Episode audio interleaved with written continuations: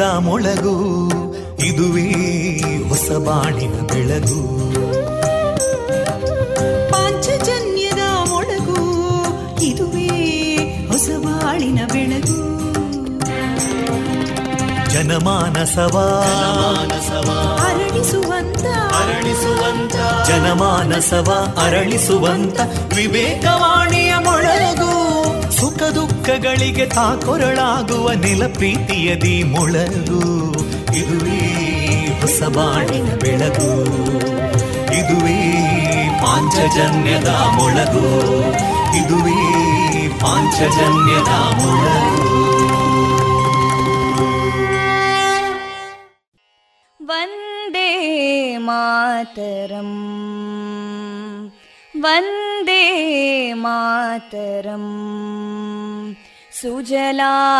सुफलां मलयज शीतलां सस्यश्यामलां मातरं वन्दे मातरम्। शुभ्रजोत्स्ना पुलकितयामिनीं पुल्लकुसुमिता ध्रुमदळशोभिनीं सुहासिनीं सुमधुरभाषिणीं सुखदां वरदां मातरं वन्दे मातरम् कोटिकोटिकण्ठा कलकलनिनादकराले कोटिकोटिभुजैदृता करकलवाले अबलां केनो मायेतो बले बहुबलधारिणीं नमामि तारिणीं रिपुदलवारिणी मातरं वन्दे मातरम् तुमि विद्या तुमि धर्मा तुमि हृदि तुमि मर्मा त्वं हि प्राणा शरीरे बाहुते तुमि मा शक्ति हृदये तुमि मा भक्ति तोमारयी प्रतिमा गडी मन्दिरे मन्दिरे वन्दे मातरम् त्वं हि दुर्गा दशप्रहरणधारिणीं कमलां कमलदलविहारिणीं वाणीं विद्यादायिनीं नमामि त्वां नमामि कमलाम् अमलामतुलां सुजलां सुफलां मातरम् वन्दे मातरम् श्यामलां सरलां सुस्मितां भूषितां धरणीं भरणीं मातरम् वन्दे मातरम् वन्दे मातरम्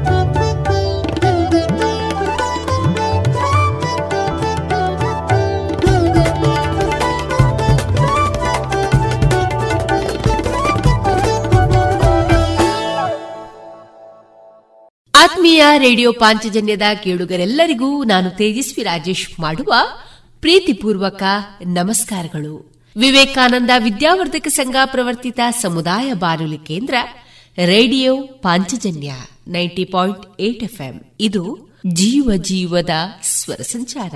ಈ ದಿನ ನಮ್ಮ ನಿಲಯದಿಂದ ಪ್ರಸಾರಗೊಳ್ಳಲಿರುವ ಕಾರ್ಯಕ್ರಮಗಳ ವಿವರಗಳು ಇಂತಿದೆ. ಮೊದಲಿಗೆ ಭಕ್ತಿ ಗೀತೆಗಳು ಗೀತಾಮೃತ ಬಿಂದು ಹವ್ಯಾಸಿ ಯಕ್ಷಗಾನ ಕಲಾವಿದರಿಂದ ಪ್ರಸ್ತುತಗೊಂಡ ಯಕ್ಷಗಾನ ತಾಳಮದ್ದಳೆ ಶ್ರೀರಾಮ ವನಗಮನ ಇದರ ಮುಂದುವರಿದ ಭಾಗ ಪ್ರಸಾರಗೊಳ್ಳಲಿದೆ. ರೇಡಿಯೋ ಪಾಂಚಜನ್ಯ ತೊಂಬತ್ತು ಬಿಂದು ಎಂಟು ಎಫ್ಎಂ ಸಮುದಾಯ ಬಾನುಲಿ ಕೇಂದ್ರ ಪುತ್ತೂರು. ಇದು ಜೀವ ಜೀವದ ಸ್ವರ ಸಂಚಾರ.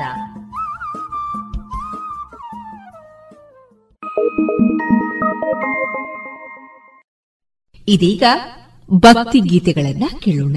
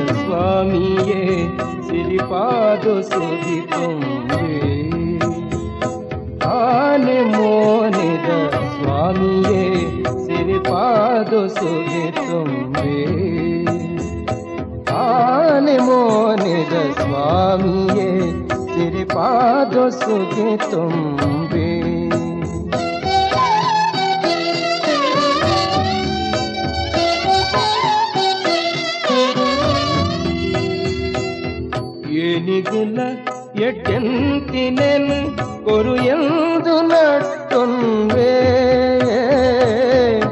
എനികില എട്ടെന്തിനെൻ ഒരു എന്ത് നട്ടുൻവേ ഓ ആനെ മോനിത സ്വാമിയേ സിരിപാദ സുഖി തുമ്പേ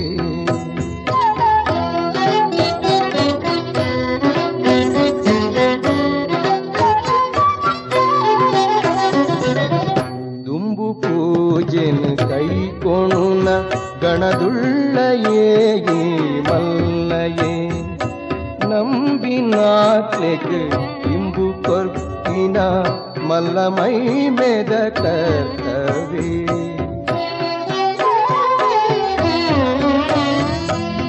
ದುಂಬು ಪೂಜೆನ ಕೈ ಕೊಣುನ ಗಣದುಳ್ಳಯೇ ಮಲ್ಲಯೇ ನಂಬಿನಾತ್ಲೆಗ ಇಂಬು ಕೊರ್ಪಿನ ಮಲ್ಲಮೈ ಮೆದಕ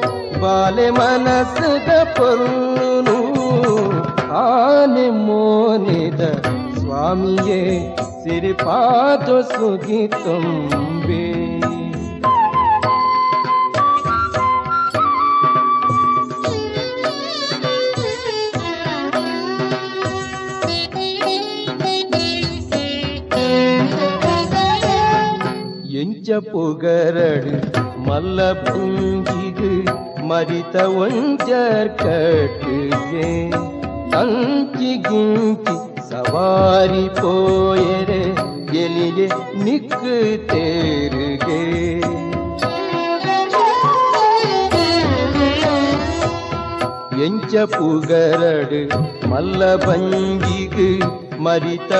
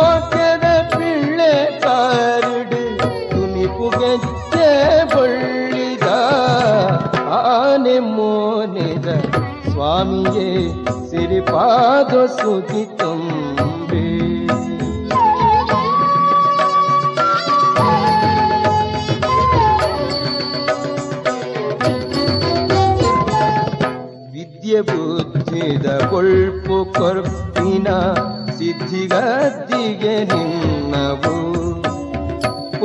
ದಿನ ಅಜ್ಞಾನ ಕತ್ತಲೆ ಕಳೆದು ಕಾಪುಲ ಲೋಕನು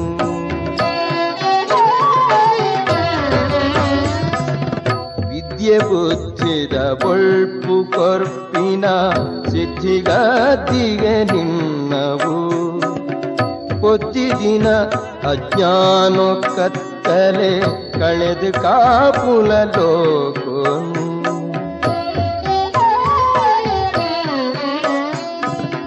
ಅಡ್ಡಿವಿಟ್ಟುರ ಸಾವಿರನು ಪಾರಾದು ಗಾವುದ ದೂರಗು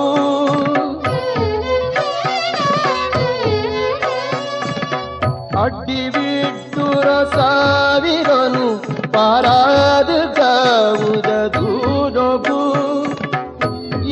ಎಡ್ಡ ಮದಿಪುಗು ಎದರಿ ಸಾಯಾದು ಉಂಟನು ಭಕ್ತಿಗೂ ಆನೆ ಮೋನಿದ ಸ್ವಾಮಿಯೇ ಸಿರಿಪಾದ ಸುಖಿ ತುಂಬಿ ಏನಿಗಲ ಎಟ್ಟೆಂತಿನೆನು ಕೊರು ಎಂದು ನಟ್ಟೊಂದೆ ಓ ಆನೆ ಮೋನಿದ ಸ್ವಾಮಿಯೇ ಸಿರಿಪಾದ ಸುಖಿ ತುಂಬೆ. ಪಾದು ಸುಖಿ ತುಂಬೆ.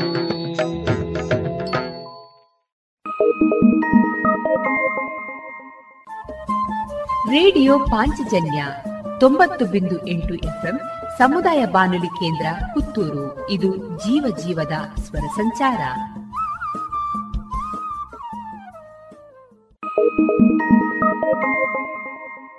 Música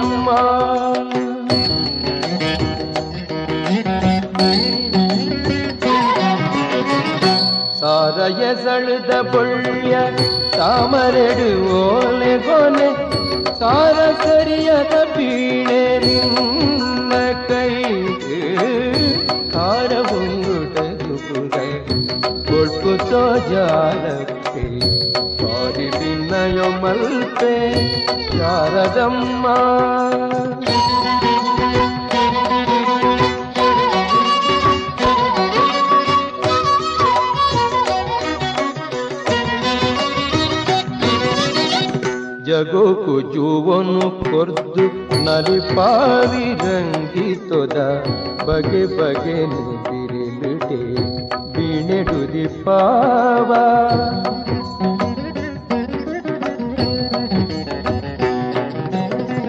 ಜಗೋಕು ಜೋವನು ಕೊರ್ದು ನಲಿಪಾವಿ ರಂಗಿತೊದ ಬಗೆ ಬಗೆ ನಿದಿರಿಲುಡೆ ಬೀಣೆಡುದಿ ಪಾವ ముగుడు తెలికెదమించిన అభయోదయోను సుగిత్ సుదియా బంద్ పుగరుణుండుగుడ కొట్టుతో జాలతే వారి భిన్నయో మల్తే శారదమ్మా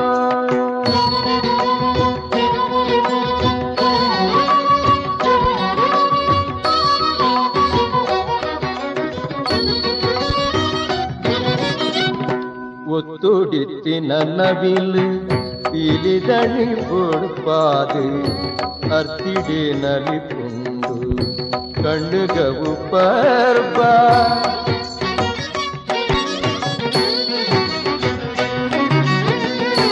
ಒತ್ತೊಡಿತಿ ನನ್ನವಿಲ್ ಪೀಲಿದಳಿ ಬೊಡ್ಪಾದು ಅರ್ತಿಡೆ ನಲಿಪುಂಡು ಕಣ್ಣುಗವು ಪರ್ಬ ಚಿತ್ತೊಗೆ ಪೊಲಗೇನ ಬಿತ್ತು ಬೆಳಗುನ ಕ್ರಂತ ಮತ್ತೊಂದ ಸರ್ವ ವಿದ್ಯದ ಮುದೆಲು ಈಯೇ ಚಿತ್ತೊಗೆ ಪೊಲಗೇನ ಬಿತ್ತು ಬೆಳಗುನ ಗ್ರಂಥ ಮತ್ತೊಂದ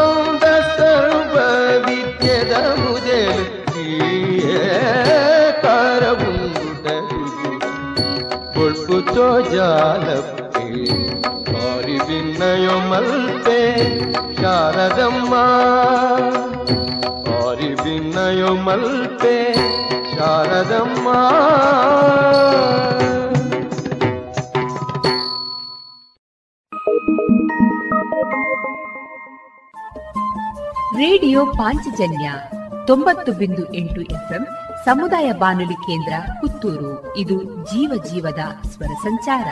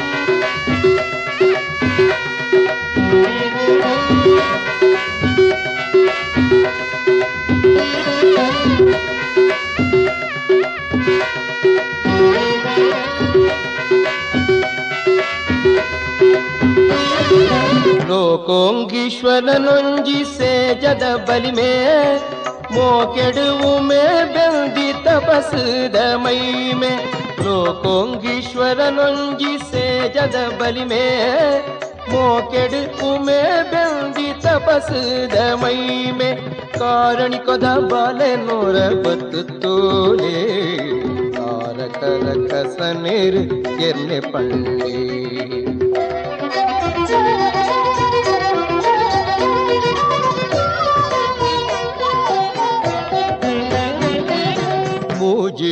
ಲೋಕದ ಕಷ್ಟ ಪರಿಹಾರಗಾದ ಆಚಿ ಮೋಣಿದ ಚೋದಿಗೋದ ಬಲೆಯಾದ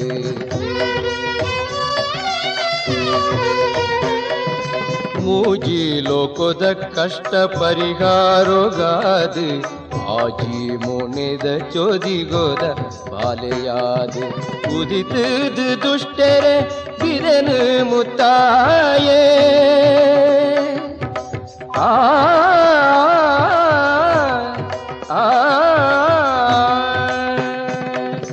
ಉದಿತದ ದುಷ್ಟರೆ ಬಿದನು ಮುತ್ತಾಯ ಮದಿಪೂದ ಭಕ್ತರೆ ದುಪನು ಎರ್ಕಾಯ ಕಾರಣಿಕದ ಬಾಲೆ ನೋರ ಬತ್ತು ತೋರೆ ತಾರಕರ ಕಸ ನೀರು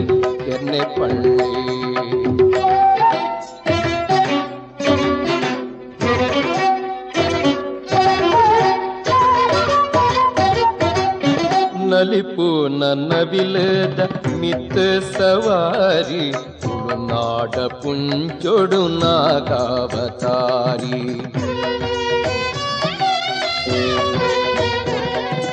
ನಲಿಪು ನನ್ನ ವಿಲದ ಮಿತ್ತ ಸವಾರಿ ತುಳು ತುಳುನಾಡ ಕುಂಚೊಡು ನಾಗಾವತಾರಿ ಕುಕ್ಕೇದ ಮಣ್ಣಡು ಉಳ್ಳಾಯೆಯಾದಿ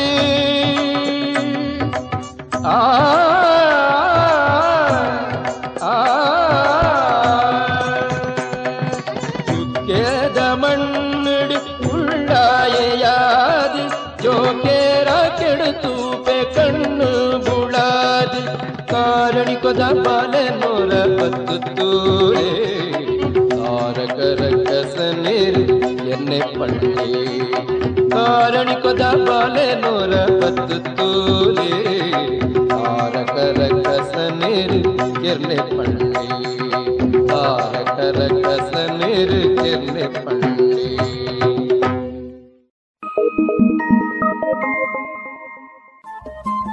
ರೇಡಿಯೋ ಪಾಂಚಜನ್ಯ ತೊಂಬತ್ತು ಬಿಂದು ಎಂಟು ಎಫ್ಎಂ ಸಮುದಾಯ ಬಾನುಲಿ ಕೇಂದ್ರ ಪುತ್ತೂರು. ಇದು ಜೀವ ಜೀವದ ಸ್ವರ ಸಂಚಾರ.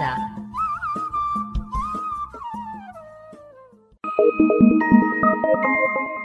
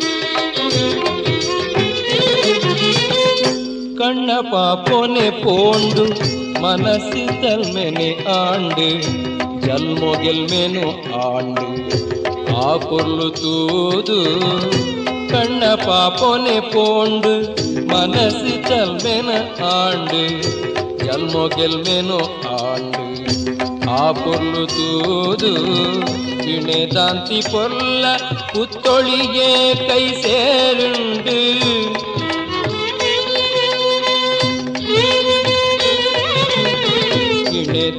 பொருள புத்தொழியே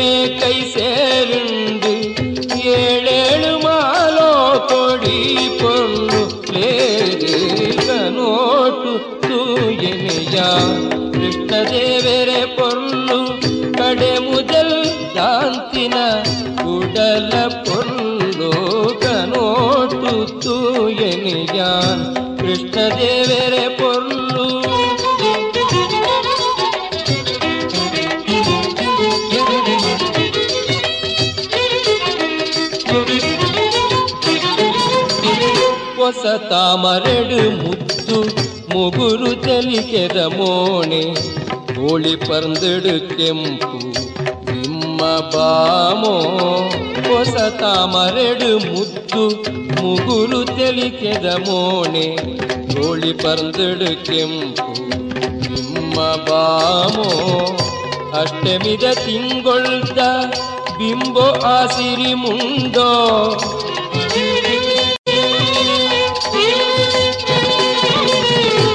ಅಷ್ಟಮಿದ ತಿಂಗೊಳ್ದ ಬಿಂಬು ಆಸಿರಿ ಮುಂಡೋ ಕಮ್ಮೆನದ ಕತ್ತುರಿತ ಕೊಲ್ಲ ಬೋಟು ಕನೋಟು ತೂಯನಿಯ ಕೃಷ್ಣ ದೇವೇರೆ ಪೊಲ್ಲು ಕಡೆ ಮುಜಲ್ ದಾಂತಿನ ಕುಡಲ ಪೊಲ್ಲು ಕನೋಟು ತೂಯನಿಯ ಕೃಷ್ಣ ದೇವರ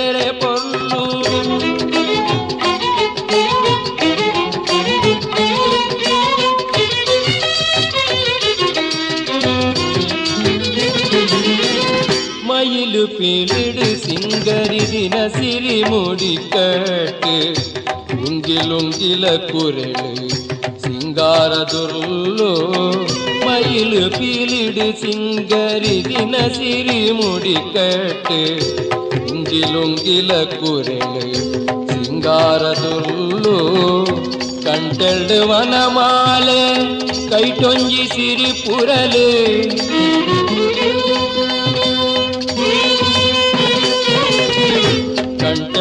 ವನಮಾಲೆ ಕೈಟೊಂಜಿ ಸಿರಿಪುರಲೆ ನಿಮ್ಮ ನಿಮ್ಮ ಸೊಂಕಿನಗಳಿಗೆ ಜಗೋನೆ ಮಲ್ಲು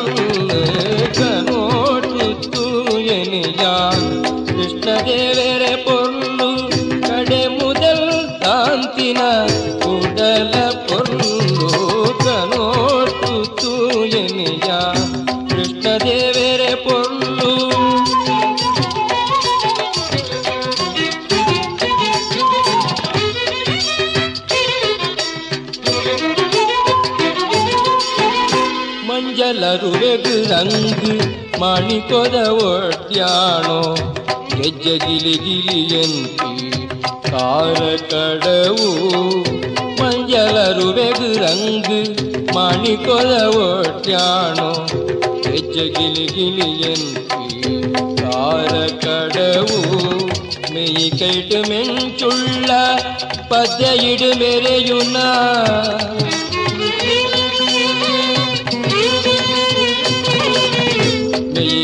மெஞ்சுள்ள பத்தையிடுமேலேயுன பொல்லமூர்த்தின கண்ணு கொண்டு தூயே. எது துளையினிலே மழ்த்தே பொருள நிதி சார்பத்தியாகி போக்க நனதாத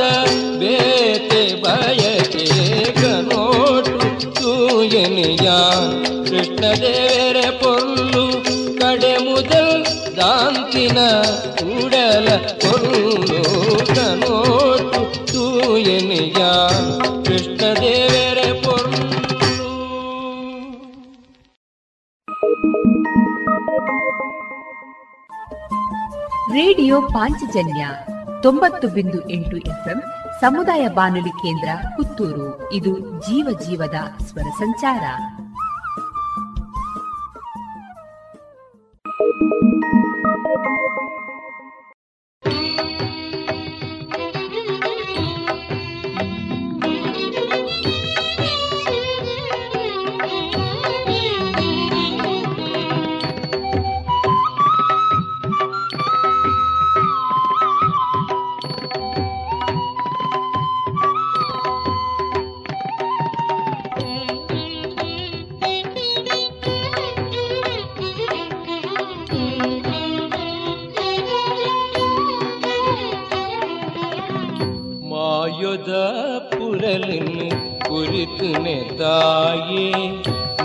ಜೊಜಾ ಪುರಲಿನ್ ಕುರಿತನೆ ತಾಯೆ ಕೇಂಡಿನ ಗಳಿಗೆ ಆಗ ಮಲಾಯೆ ಮಾಯುದ ಪುರಲಿನ್ ಕುರಿತನೆ ತಾಯೆ ಕೇಂಡಿನ ಗಳಿಗೆ ಆಗ ಮಲಾಯೆ ಮಾಯುದ ಪುರಲಿನ್ ಕುರಿತನೆ ತಾಯೆ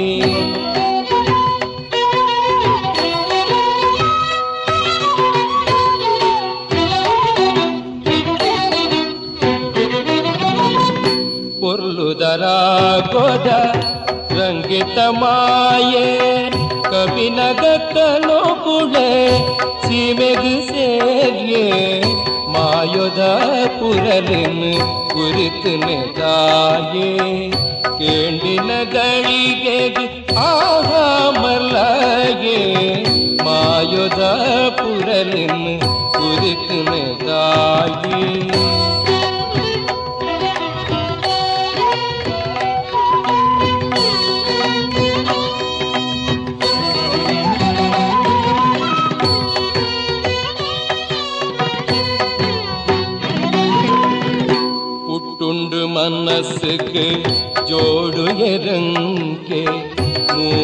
ಮೂಡೊಂದು ಬತ್ತುಂಡು ಮೋಕೆದ ಸೂಕೆ ಕುರಲು ದಸರದನಿ ಮೊರಸುಂಡು ಕೆವಿಟ್ಟು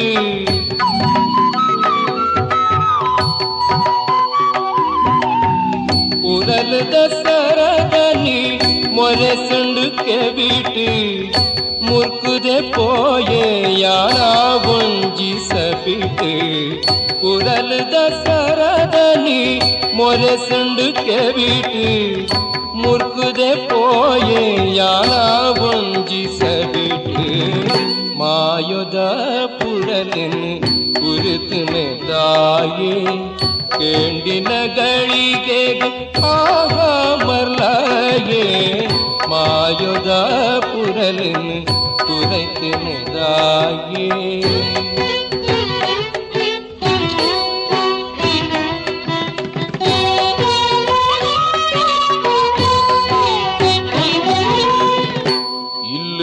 ಬದುಕು ಭಾಗ್ಯ ಬುಡುದಂಚಿ ಬರ್ಪೆ ಕುರಲದ ದನಿಗೊಂಜಿ ತೆಂಬರೆಯಾಪೆ ಇಲ್ಲಿ ಬದುಕು ಭಾಗ್ಯ ಬುಡುದಂಚಿ ಬರ್ಪೆ ಕುರಲದ ದನಿಗೊಂಜಿ ತೆಂಬರೆಯಾಪೆ ಏ ಪೊಲ ಪುರಲದ ಬೆರಿಯೇ ನಲಿಪೆ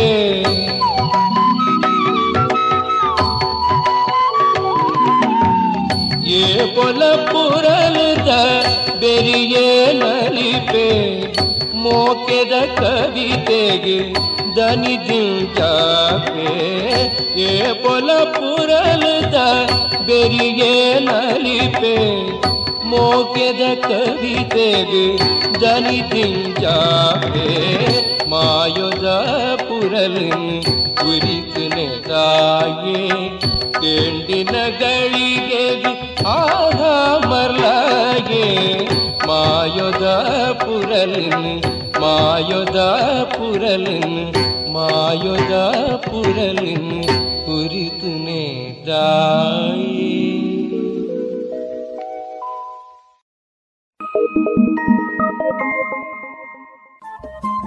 ರೇಡಿಯೋ ಪಾಂಚಜನ್ಯ ತೊಂಬತ್ತು ಬಿಂದು ಎಂಟು ಎಫ್ಎಂ ಸಮುದಾಯ ಬಾನುಲಿ ಕೇಂದ್ರ ಪುತ್ತೂರು. ಇದು ಜೀವ ಜೀವದ ಸ್ವರ ಸಂಚಾರ.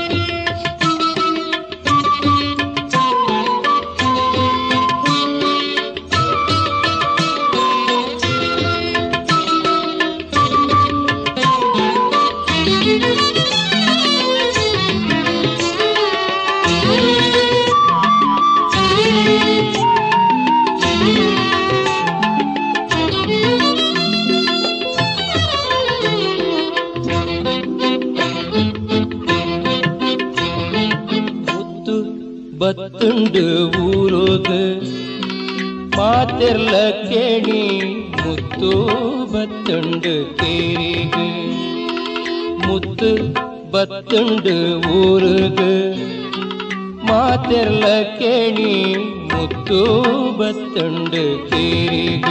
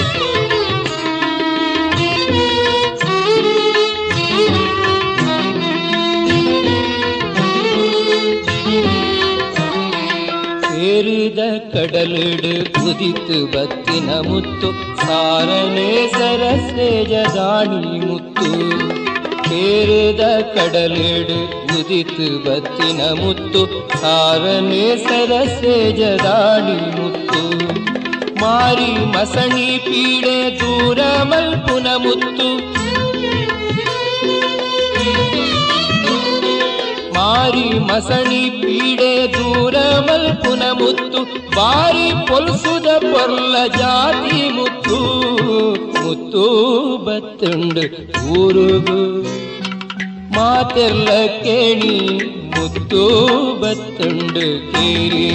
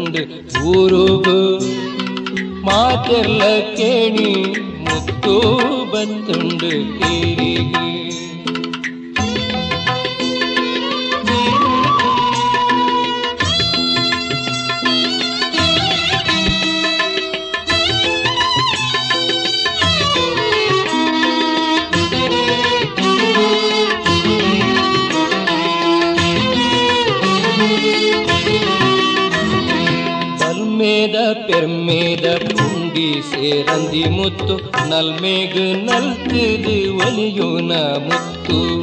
பெருமேத ಪೆರ್ಮೇದ சேரந்தி முத்து ಮುತ್ತು. ನಲ್ಮೇಗು ஒலியுன முத்து ಮುತ್ತು. ಜನ್ಮೋದ ಕಲ್ಮಸ ಕಳೆಯುನ ಸಾಸ್ವಿತ ಜನ್ಮೋದ ಕಲ್ಮಸ ಕಳೆಯುನ ಸಾಸ್ವಿತ ಸುಮ್ಮಾನ ಸೊರಿಯುನ ಸುಪ್ಪಾಣಿ ಮುತ್ತು ಮುತ್ತು ಬತ್ತುಂಡು ಊರುಗು.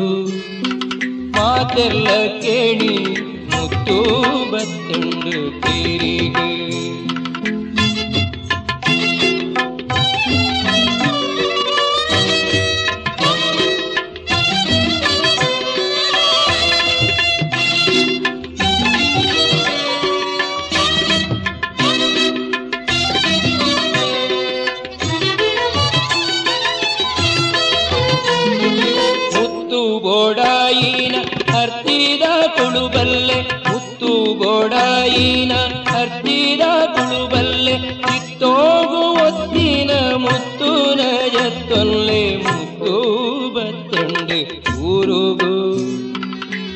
ಮಾತೆಲ್ಲ ಕೇಣಿ ಮುತ್ತು ಬತ್ತಂಡೆ ಕೇರಿಗೆ ಮುತ್ತು ಬತ್ತುಂಡು ಊರುಗು. ಮಾತೆಲ್ಲ ಕೇಳಿ ಮುತ್ತು ಬತ್ತುಂಡು ಕೇರಿಗೆ ಮುತ್ತು ಬತ್ತುಂಡು ಊರೋಗು. ಮಾತೆಲ್ಲ ಕೇಳಿ ಮುತ್ತು ಬತ್ತಂಡು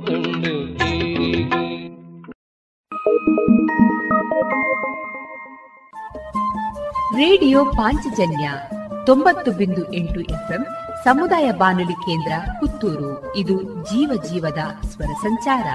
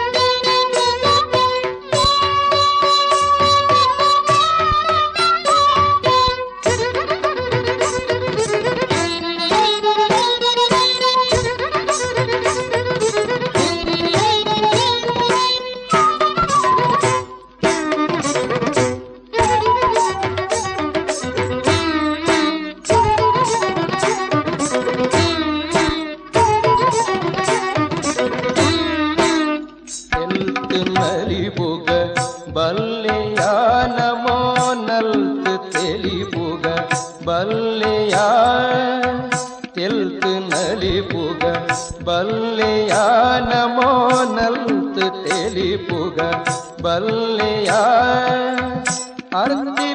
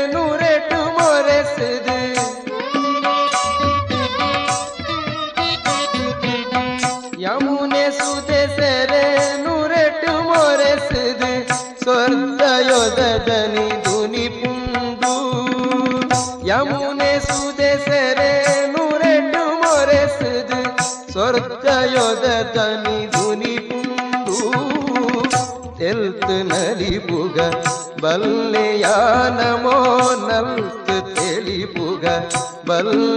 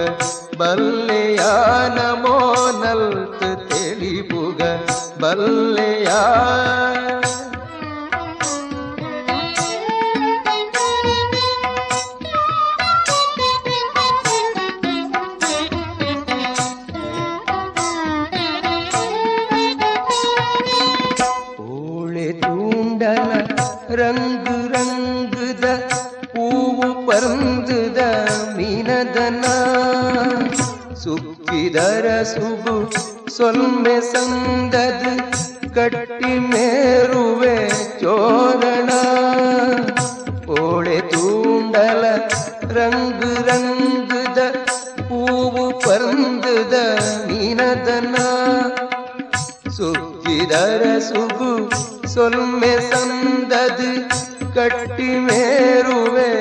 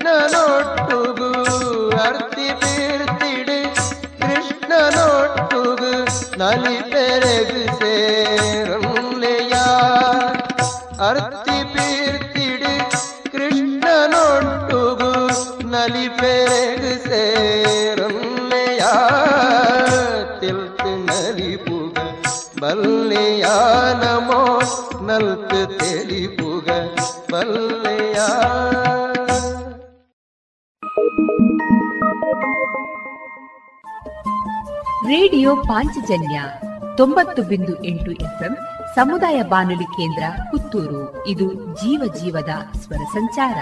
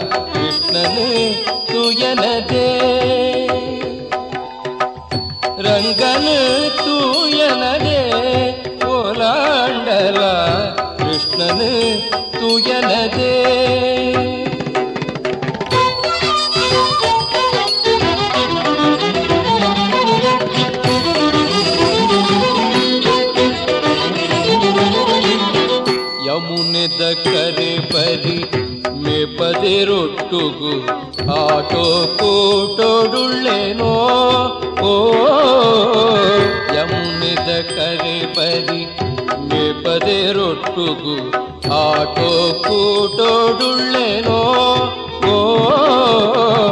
ಓ ಮರೋ ಬರ್ತು ಕುಳ್ಳೊಂದು ಪುರಲನು ಗುರಿತೊಂದು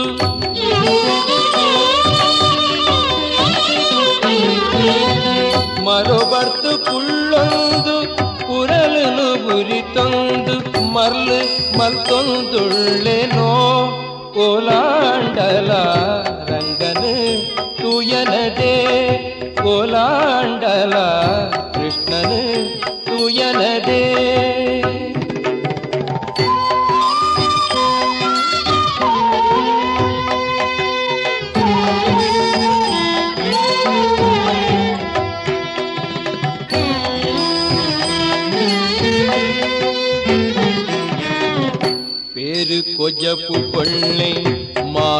ಕೊಳ್ಳೆಡ ಸುಂಕೋ ಸುಲಿಗೆ ಮಳ್ಪೆನೋ ಓ ತಿರು ಕೊಜಪು ಕೊಳ್ಳೆ ಮಾರುನ ಕೊಳ್ಳೆಡ ಸುಂಕೋ ಸುಲಿಗೆ ಮಳ್ಪೆನೋ ಓ ಮಾಯೊದ ರಾವು ರಕ್ತಸರೆ ಗೊಬ್ಬುಗು ಸಂಚಕಾರೋ ಕೊರ್ಪುನೆ ಟುಳ್ಳೆನೋ ಕೋಲಾಂಡಲ ರಂಗ ಕೋಲಾಂಡಲ ಕೃಷ್ಣನು ತೂಯನದೇ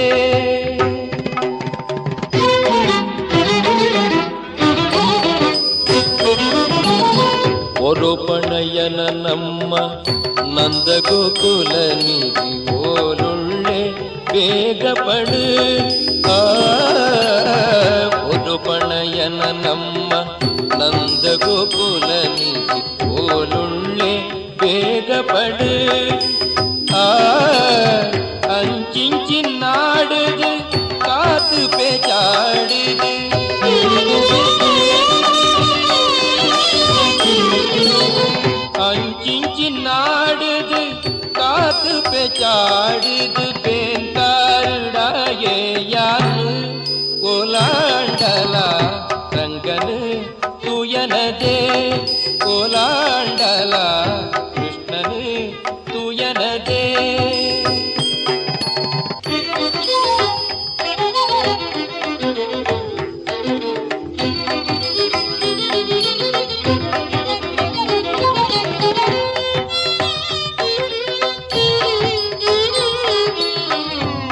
గమ గమ సున ఉమాలి నాసిరి కంటెల్కి సింగరిది.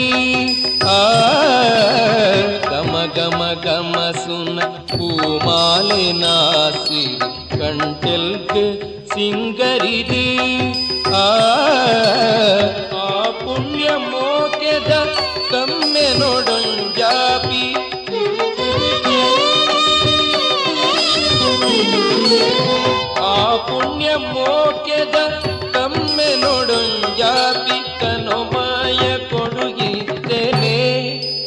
போலாண்டலா ரங்கனு துயனதே போலாண்டலா கிருஷ்ணனு துயனதே. ரங்கனு தூயனதே கோலாண்டலா கிருஷ்ணனு தூயனதே கோலாண்டலா ரங்கனு தூயனதே. ಇದುವರೆಗೆ ಶ್ರೀದೇವರ ಭಕ್ತಿಯ ಸ್ತುತಿಯನ್ನ ಆಲಿಸಿಕೊಂಡು ಬಂದ್ರಿ. ರೇಡಿಯೋ ಪಾಂಚಜನ್ಯ ತೊಂಬತ್ತು ಬಿಂದು ಎಂಟು ಎಫ್ಎಂ ಸಮುದಾಯ ಬಾನುಲಿ ಕೇಂದ್ರ ಪುತ್ತೂರು. ಇದು ಜೀವ ಜೀವದ ಸ್ವರ ಸಂಚಾರ.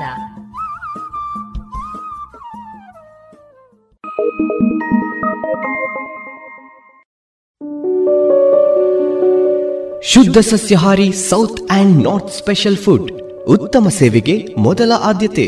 ಗ್ರಾಹಕರ ಸಂತೃಪ್ತಿಗೆ ಆರೋಗ್ಯಕರ ಆಹಾರ ನೀಡಲು ಸದಾ ಸಿದ್ಧ ಸಂತೃಪ್ತಿ ರೆಸ್ಟೋರೆಂಟ್. ಸುವ್ಯವಸ್ಥಿತ ಎಸಿ ರೂಮ್ ಒಳಗೊಂಡ ಸಂತೃಪ್ತಿಗೆ ಕುಟುಂಬ ಮಿತ್ರರೊಡನೆ ಎಂದೇ ಭೇಟಿ ಕೊಡಿ. ಸಂತೃಪ್ತಿ ರೆಸ್ಟೋರೆಂಟ್, ಸಚಿನ್ ಕಾಂಪ್ಲೆಕ್ಸ್, ದರ್ಬೆ, ಪುತ್ತೂರು. ಇನ್ನೀಗ ಇಸ್ಕಾನ್ ಶ್ರೀ ಶ್ರೀ ರಾಧಾ ಗೋವಿಂದ ಮಂದಿರ, ಮಂಗಳೂರು. ಇಲ್ಲಿನ ಸುಬುದ್ದಿ ದಾಮೋದರ್ ದಾಸ್ ಅವರಿಂದ ಕೇಳಿ ಗೀತಾಮೃತ ಬಿಂದು. ಹರೇ ಕೃಷ್ಣ. ಭಗವದ್ಗೀತಾ ಅಧ್ಯಯನಕ್ಕೆ ಎಲ್ಲರಿಗೂ ಸ್ವಾಗತ. ಕರ್ಮ ಸನ್ಯಾಸವೆಂಬ ಐದನೇ ಅಧ್ಯಾಯವನ್ನು ನಾವು ನೋಡುತ್ತಿದ್ದೇವೆ. ನಿಷ್ಕಾಮ ಕರ್ಮವಯೋಗವನ್ನು ಮಾಡುವ ಮೂಲಕ ವ್ಯಕ್ತಿಯು ಜ್ಞಾನವನ್ನು ಗಳಿಸಬಹುದು. ಮತ್ತು ಈ ಜ್ಞಾನವು ವ್ಯಕ್ತಿಗೆ ಸಂಸಾರ ಬಂಧನದಿಂದ ಬಿಡುಗಡೆಯನ್ನು ಹೊಂದಲು ಸಹಾಯ ಮಾಡುತ್ತದೆ. ಯಾವ ವ್ಯಕ್ತಿಯು ಕರ್ಮಫಲದಲ್ಲಿ ಆಸಕ್ತಿಯನ್ನು ಇಟ್ಟುಕೊಳ್ಳುವುದಿಲ್ಲವೋ ಅವನನ್ನು ಕರ್ಮಗಳು ಬಂಧಿಸುವುದಿಲ್ಲ. ಹಾಗಾದರೆ ನಿಜವಾಗಿ ಈ ಕರ್ಮಗಳನ್ನು ಮಾಡುವುದು ಯಾರು? ಈ ಕರ್ಮಗಳಿಗೆ ಕಾರಣಕರ್ತರು ಯಾರು? ಎಂಬುದನ್ನು ಇಲ್ಲಿ ಭಗವಂತ ನಮಗೆ ತಿಳಿಸಿಕೊಡುತ್ತಿದ್ದಾನೆ. ನ कर्तृत्वं ನ ಕರ್ಮಾಣಿ ಲೋಕಸ್ಯ ಸೃಜತಿ ಪ್ರಭು ನ ಕರ್ಮಫಲ ಸಂಯೋಗಂ ಸ್ವಭಾವಸ್ತು ಪ್ರವರ್ತತೆ ಅನುವಾದ ತನ್ನ ದೇಹವೆಂಬ ನಗರದ ಒಡೆಯನಾದ ದೇಹಸ್ಥ ಆತ್ಮನು ಕರ್ಮಗಳನ್ನು ಸೃಷ್ಟಿಸುವುದಿಲ್ಲ, ಜನರಿಗೆ ಕರ್ಮ ಮಾಡುವಂತೆ ಮನ ಒಲಿಸುವುದಿಲ್ಲ ಮತ್ತು ಕರ್ಮಫಲವನ್ನು ಸೃಷ್ಟಿಸುವುದಿಲ್ಲ. ಇವೆಲ್ಲವನ್ನು ಐಹಿಕ ಪ್ರಕೃತಿಯ ಗುಣಗಳೇ ಸೃಷ್ಟಿ ಮಾಡುತ್ತವೆ. ಐಹಿಕ ಪ್ರಕೃತಿಯ ತ್ರಿಗುಣಗಳೇ ನಾವು ಮಾಡುವ ಎಲ್ಲ ಕರ್ಮಗಳಿಗೂ ಕಾರಣ. ಒಬ್ಬ ವ್ಯಕ್ತಿಯು ಯಾವ ಗುಣದಲ್ಲಿ ಇದ್ದಾನೆ ಎನ್ನುವುದರ ಮೇಲೆ ಅವನು ಯಾವ ರೀತಿಯಾಗಿ ಪ್ರತಿಕ್ರಿಯಿಸುತ್ತಾನೆ ಎನ್ನುವುದನ್ನು ನಾವು ಅರ್ಥ ಮಾಡಿಕೊಳ್ಳಬಹುದು. ಸತ್ವಗುಣದಲ್ಲಿರುವ ವ್ಯಕ್ತಿ ಶಾಂತನಾಗಿರುತ್ತಾನೆ, ಜ್ಞಾನಿಯಾಗಿರುತ್ತಾನೆ, ರಜೋಗುಣದಲ್ಲಿರುವ ವ್ಯಕ್ತಿ ಅತ್ಯಂತ ಕ್ರಿಯಾಶಾಲಿಯಾಗಿರುತ್ತಾನೆ ತಮೋಗುಣದಲ್ಲಿರುವಂತಹ ವ್ಯಕ್ತಿ ನಿದ್ರೆ, ಆಲಸ್ಯ ಮತ್ತು ಪ್ರಮಾದಗಳನ್ನು ಹೊಂದಿರುತ್ತಾನೆ. ಐಹಿಕ ಪ್ರಕೃತಿಯ ತ್ರಿಗುಣಗಳಿಂದ ಮಾಡಲ್ಪಡುವಂತಹ ಈ ಕರ್ಮವನ್ನು ವ್ಯಕ್ತಿಯು ತಾನೇ ಮಾಡಿದೆ ಎಂದು ಯಾವಾಗ ತಿಳಿದುಕೊಳ್ಳುತ್ತಾನೋ, ಆಗ ಆತನು ಬಂಧನಕ್ಕೆ ಒಳಗಾಗುತ್ತಾನೆ. ವಾಸ್ತವದಲ್ಲಿ ಈ ಕರ್ಮಗಳನ್ನು ಜೀವಾತ್ಮನು ಮಾಡುತ್ತಿಲ್ಲ. ಆದರೆ, ಮಿಥ್ಯಾ ಅಹಂಕಾರದಿಂದಾಗಿ ಜೀವಿಯು ಆ ರೀತಿಯಾಗಿ ತಿಳಿದುಕೊಳ್ಳುತ್ತಾನೆ ಅಷ್ಟೆ. ಇದಕ್ಕೆ ಮೂಲ ಕಾರಣ ಆತನಿಗೆ ಕರ್ಮಫಲದಲ್ಲಿ ಇರುವಂತಹ ಆಸಕ್ತಿ. ಈ ಕರ್ಮಫಲವನ್ನು ಭಗವಂತನಿಗೆ ಅರ್ಪಿಸಿದಾಗ ವ್ಯಕ್ತಿಯು ಬಂಧನದಿಂದ ಬಿಡುಗಡೆಯನ್ನು ಪಡೆಯಲು ಸಾಧ್ಯ. ಹಾಗಾದರೆ ನಮ್ಮ ಎಲ್ಲ ಕರ್ಮವನ್ನು ಭಗವಂತನು ಸ್ವೀಕರಿಸುತ್ತಾನೋ ಎಂದು ನಾವು ಕೇಳಿದರೆ ಅದು ಕೂಡ ಇಲ್ಲ. ಏಕೆಂದರೆ ಭಗವಂತನನ್ನು ಯಾವ ಕರ್ಮಗಳು ಅಂಟಲು ಸಾಧ್ಯವಿಲ್ಲ. ಆತನು ಸೂರ್ಯನಿದ್ದಂತೆ. ಆತನನ್ನು ಯಾವ ಕಶ್ಮಲವೂ ಮುಟ್ಟುವುದಿಲ್ಲ. ಆದರೆ ಎಲ್ಲ ಕಶ್ಮಲವನ್ನು ನಾಶ ಮಾಡುವಂತಹ ಶಕ್ತಿ ಅವನಿಗಿದೆ. ನ ದತ್ತೇ ಕಸ್ಯಚಿತ್ ಪಾಪಂ, ನ ಚೈವ ಸುಕೃತಂ ವಿಭು, ಅಜ್ಞಾನೇನಾವೃತಂ ಜ್ಞಾನಂ, ತೇನ ಮುಹ್ಯಂತಿ ಜಂತವಃ. ಅನುವಾದ ಭಗವಂತನು ಯಾರ ಪಾಪವನ್ನಾಗಲಿ ಪುಣ್ಯವನ್ನಾಗಲಿ ಸ್ವೀಕರಿಸುವುದಿಲ್ಲ. ದೇಹಸ್ಥ ಜೀವಿಗಳ ನಿಜವಾದ ಜ್ಞಾನವನ್ನು ಅಜ್ಞಾನವು ಮುಚ್ಚಿರುವುದರಿಂದ ಅವರು ದಿಗ್ಭ್ರಮೆಗೊಳಗಾಗುತ್ತಾರೆ. ಅಮಿತವಾದಂತಹ ಜ್ಞಾನ, ಸಂಪತ್ತು, ಶಕ್ತಿ, ಕೀರ್ತಿ, ಸೌಂದರ್ಯ ಮತ್ತು ವೈರಾಗ್ಯವನ್ನು ಹೊಂದಿರುವುದರಿಂದ ಭಗವಾನ್ ಎಂದು ನಾವು ಪರಮಪ್ರಭುವನ್ನು ಕರೆಯುತ್ತೇವೆ. ಆತನು ಯಾವಾಗಲೂ ಆತ್ಮತೃಪ್ತನಾಗಿರುತ್ತಾನೆ. ಯಾವುದೇ ಪಾಪಕರ್ಮಗಳು ಅಥವಾ ಪುಣ್ಯಕರ್ಮಗಳು ಅವನನ್ನು ಬಂಧಿಸಲು ಸಾಧ್ಯವಿಲ್ಲ. ಸೂರ್ಯನ ಕಿರಣಗಳು ಕೊಳಚೆ ಪ್ರದೇಶದಲ್ಲಿ ಬಿದ್ದಾಗ ಆ ಪ್ರದೇಶವು ಶುದ್ಧವಾಗುತ್ತದೆ. ಆದರೆ ಸೂರ್ಯನಿಗೆ ಅದರಿಂದ ಯಾವುದೇ ಬಾಧೆ ಆಗುವುದಿಲ್ಲ. ಹಾಗೆಯೇ ನಾವು ನಮ್ಮ ಕರ್ಮಫಲಗಳನ್ನು ಭಗವಂತನಿಗೆ ಅರ್ಪಿಸಿದಾಗ ಭಗವಂತನು ಯಾವುದೇ ಬಂಧನಕ್ಕೆ ಒಳಗಾಗುವುದಿಲ್ಲ. ಆದರೆ ನಮಗೆ ಬಂಧನದಿಂದ ಬಿಡುಗಡೆ ದೊರಕುತ್ತದೆ. ಈ ಜ್ಞಾನವನ್ನು ಹೊಂದಿರುವಂತಹ ವ್ಯಕ್ತಿ ನಿಷ್ಕಾಮಕರ್ಮಯೋಗದಲ್ಲಿ ತೊಡಗುತ್ತಾನೆ. ಹಗಲು ಹೊತ್ತಿನಲ್ಲಿ ಸೂರ್ಯನ ಬೆಳಕಿನಲ್ಲಿ ಎಲ್ಲವೂ ಸ್ಪಷ್ಟವಾಗಿ ಕಾಣುವಂತೆ ವ್ಯಕ್ತಿಯು ಜೀವನದಲ್ಲಿ ನಡೆಯುವಂತಹ ಪ್ರತಿಯೊಂದು ಘಟನೆಯನ್ನು ತನ್ನ ಜ್ಞಾನದ ಕಣ್ಣಿನಿಂದ ನೋಡಲು ಸಾಧ್ಯವಾಗುತ್ತದೆ.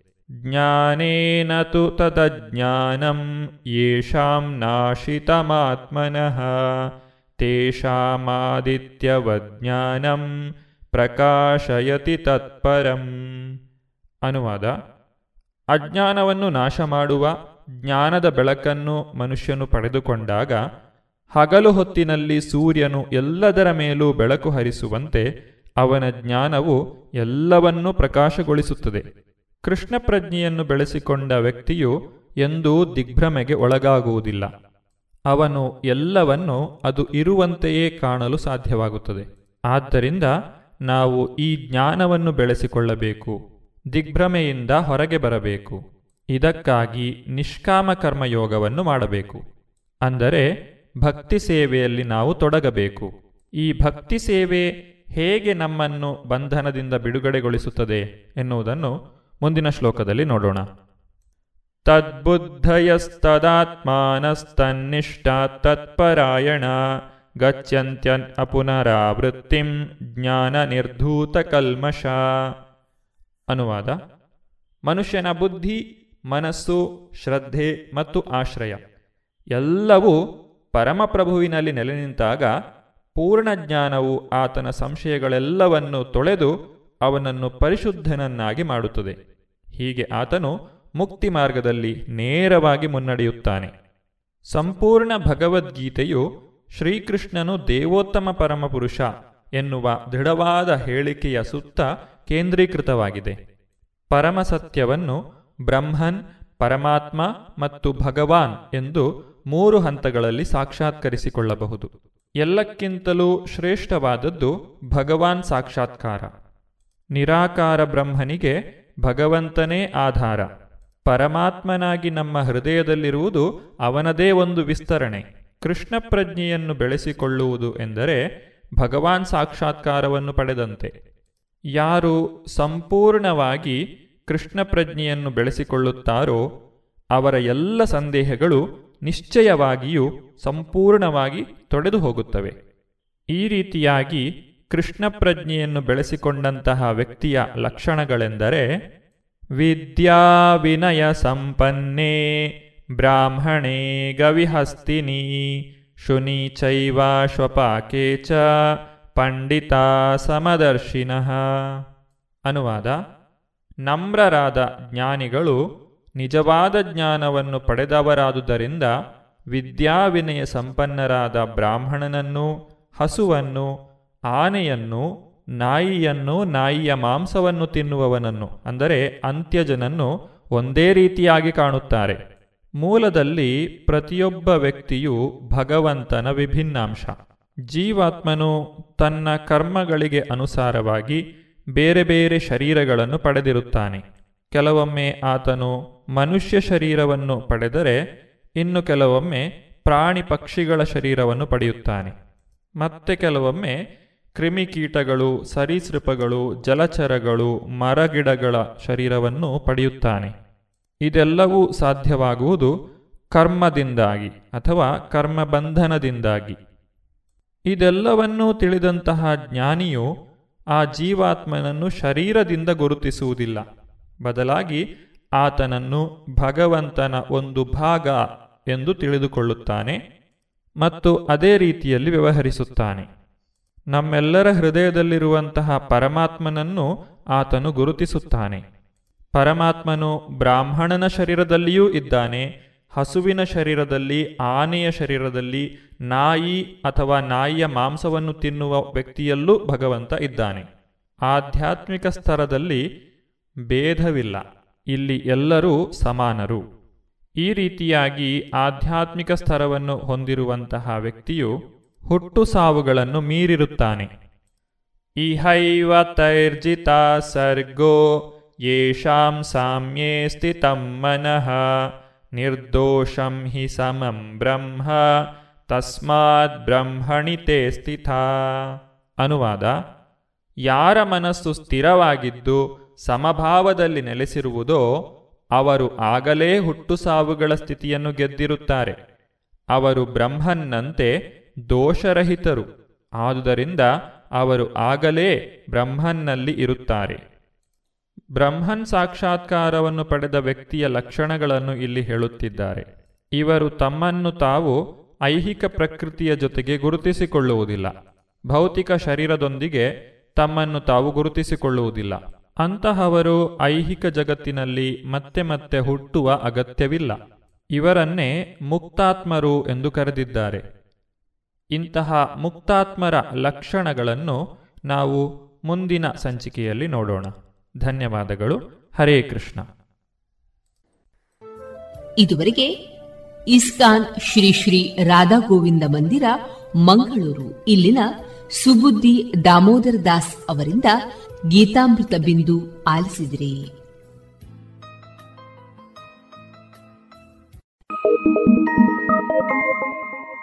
ಇಂದಿನ ದಿನ ವಿಶೇಷ ದಿನಮಣಿಯಲ್ಲಿ ಅಕ್ಟೋಬರ್ ಹದಿನಾರು, ಇಂದು ವಿಶ್ವ ಆಹಾರ ದಿನ.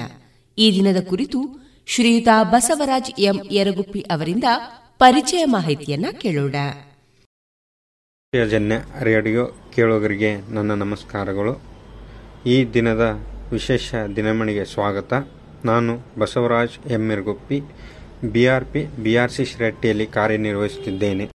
ಇಂದು ಅಕ್ಟೋಬರ್ ಹದಿನಾರು ವಿಶ್ವದಾದ್ಯಂತ ಪ್ರಪಂಚದ ಎಲ್ಲ ದೇಶಗಳು ಅಕ್ಟೋಬರ್ ಹದಿನಾರರನ್ನು ವಿಶ್ವ ಆಹಾರ ದಿನವನ್ನಾಗಿ ಆಚರಿಸಲಾಗುತ್ತದೆ. ಸಕಲ ಪ್ರಾಣಿಗಳಿಗೆ ಬೇಕಾಗಿರುವಂತಹ ಮೂಲಭೂತ ಅವಶ್ಯಕತೆಗಳಲ್ಲಿ ಒಂದಾಗಿರುವಂತಹ ಒಂದು ವಸ್ತುವಾಗಿದೆ.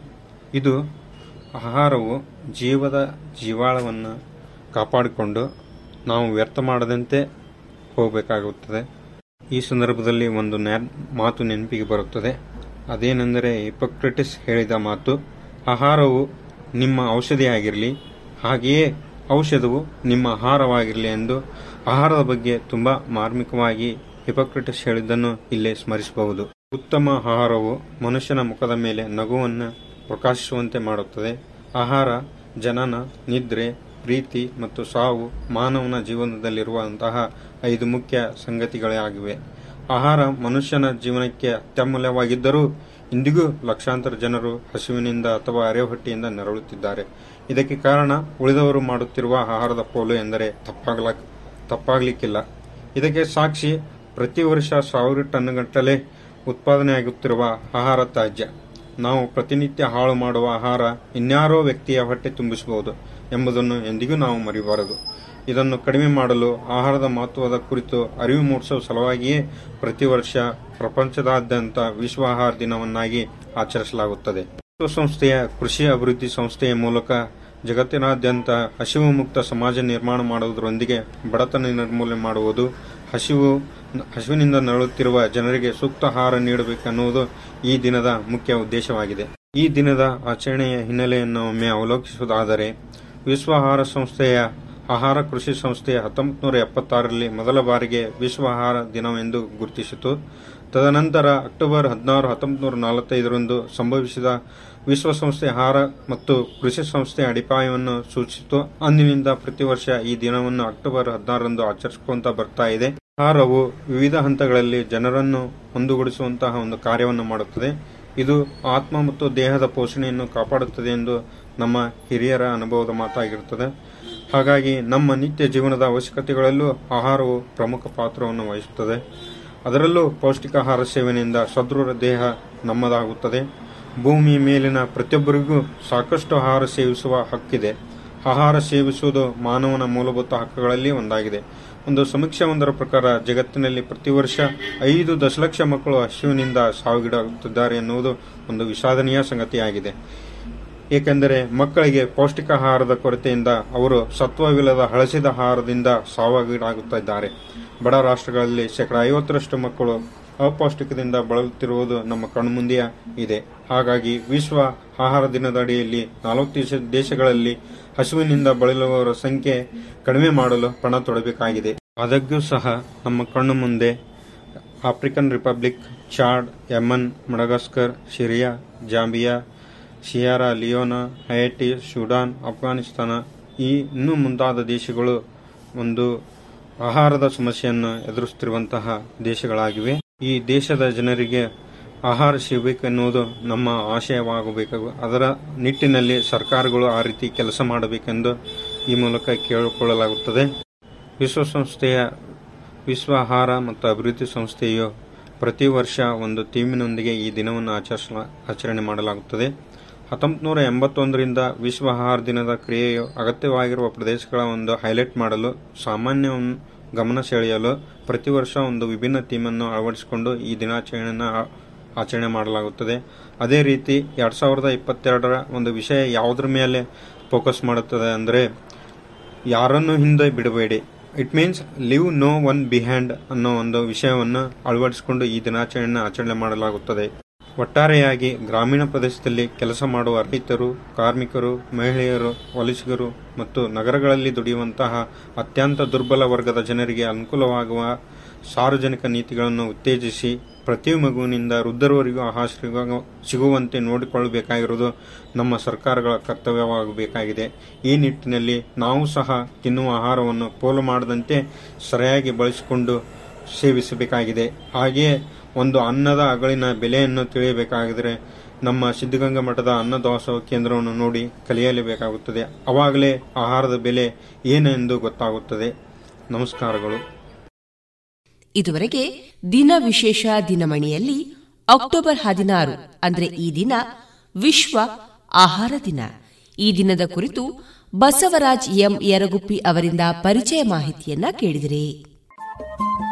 ರೇಡಿಯೋ ಪಾಂಚಜನ್ಯ ತೊಂಬತ್ತು ಬಿಂದು ಎಂಟು ಎಫ್ಎಂ ಸಮುದಾಯ ಬಾನುಲಿ ಕೇಂದ್ರ ಪುತ್ತೂರು. ಇದು ಜೀವ ಜೀವದ ಸ್ವರ ಸಂಚಾರ.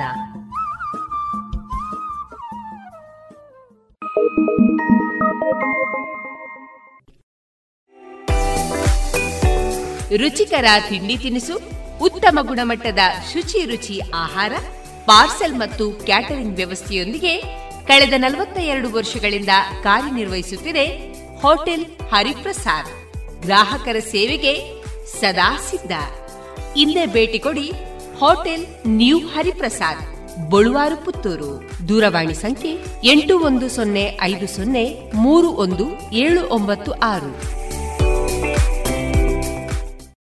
ಗೌರವಾನ್ವಿತ ನಾಗರಿಕರೇ, ಕ್ಯಾನ್ಸರ್ಗಳಲ್ಲಿ ಗರ್ಭಕೋಶ, ಸ್ತನ, ಬಾಯಿ ಕ್ಯಾನ್ಸರ್ಗಳು ಅತೀವ ಪ್ರಮಾಣದಲ್ಲಿ ಕಂಡುಬರುತ್ತಿವೆ. ಗರ್ಭಕೋಶದ ಕ್ಯಾನ್ಸರ್ ತಡೆಗಟ್ಟಲು ಇಪ್ಪತ್ತೊಂದರಿಂದ ಅರವತ್ತೈದು ವರ್ಷ ವಯಸ್ಸಿನ ಎಲ್ಲಾ ಮದುವೆಯಾದ ಮಹಿಳೆಯರು ಪ್ರತಿ ಮೂರು ವರ್ಷಕ್ಕೊಮ್ಮೆ ಪ್ಯಾಪ್ ಟೆಸ್ಟ್ ಮಾಡಿಸಿಕೊಳ್ಳಬೇಕು. ಈ ಕ್ಯಾನ್ಸರ್ ಅನ್ನು ಬೇಗ ಪತ್ತೆ ಮಾಡಿದರೆ ಸಂಪೂರ್ಣವಾಗಿ ಗುಣಪಡಿಸಬಹುದು. ಸ್ತನ ಕ್ಯಾನ್ಸರ್ ಅನ್ನು ತಡೆಗಟ್ಟಲು ಸ್ವಯಂ ಸ್ತನದ ಪರೀಕ್ಷೆ ಹಾಗೂ ವೈದ್ಯರಿಂದ ಸ್ತನದ ಪರೀಕ್ಷೆ ಮಾಡಿಸುವುದು ಮತ್ತು ಐವತ್ತು ವರ್ಷ ವಯಸ್ಸಿನ ನಂತರ ವರ್ಷಕ್ಕೆ ಒಂದು ಬಾರಿ ಮ್ಯಾಮೋಗ್ರಫಿ ಟೆಸ್ಟ್ ಮಾಡಿಸಿಕೊಳ್ಳಬೇಕು. ಬಾಯಿಯ ಕ್ಯಾನ್ಸರ್ಗೆ ಕಾರಣ ಧೂಮಪಾನ ಮತ್ತು ತಂಬಾಕು ಜಗಿಯುವುದು. ಬೇಗನೆ ಪತ್ತೆ ಹಚ್ಚುವುದರಿಂದ ಯಶಸ್ವಿ ಚಿಕಿತ್ಸೆಗೆ ಉತ್ತಮ ಅವಕಾಶವಿದೆ. ಹೆಚ್ಚಿನ ಮಾಹಿತಿಗಾಗಿ ಹತ್ತಿರದ ಆರೋಗ್ಯ ಕೇಂದ್ರವನ್ನು ಸಂಪರ್ಕಿಸಿ. ಜಿಲ್ಲಾ ಎನ್ಸಿಡಿ ವಿಭಾಗ, ಆರೋಗ್ಯ ಇಲಾಖೆ, ದಕ್ಷಿಣ ಕನ್ನಡ ಜಿಲ್ಲೆ ಇವರ ಪ್ರಕಟಣೆ. ಇನ್ನು ಮುಂದೆ ಕೇಳಿ ಯಕ್ಷಗಾನ ತಾಳಮದ್ದಳೆ, ಪ್ರಸಂಗ, ಶ್ರೀರಾಮ ವನಗಮನ.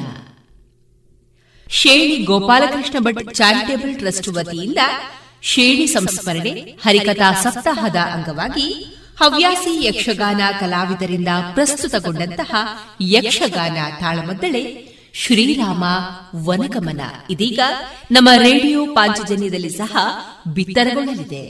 ಈ ತಾಳಮದ್ದಳೆಯಲ್ಲಿ ಭಾಗವತರಾಗಿ ಪುಂಡಿಕಾಯಿ ಗೋಪಾಲಕೃಷ್ಣ ಭಟ್, ಚೆಂಡೆ ಮತ್ತು ಮದ್ದಳೆಯಲ್ಲಿ ಮುರಾರಿ ಕಡಂಬಳಿತಾಯ ಮತ್ತು ವೇದವ್ಯಾಸ, ಅರ್ಥಧಾರಿಗಳ ಪಾತ್ರದಲ್ಲಿ ದಶರಥನಾಗಿ ಪಿವಿ ರಾವ್, ಶ್ರೀರಾಮನಾಗಿ ನಾಕಾರಂತ ಪೆರಾಜೆ ಲಕ್ಷ್ಮಣನಾಗಿ ಗುಡ್ಡಪ್ಪ ಬಲ್ಯ, ಕೈಕೈಯಾಗಿ ಶುಭಾ ಜೇಸಿ ಅಡಿಗ ಮತ್ತು ಮಂತರ ಆಗಿ ಕಿಶೋರಿ ದುಗ್ಗಪ್ಪ.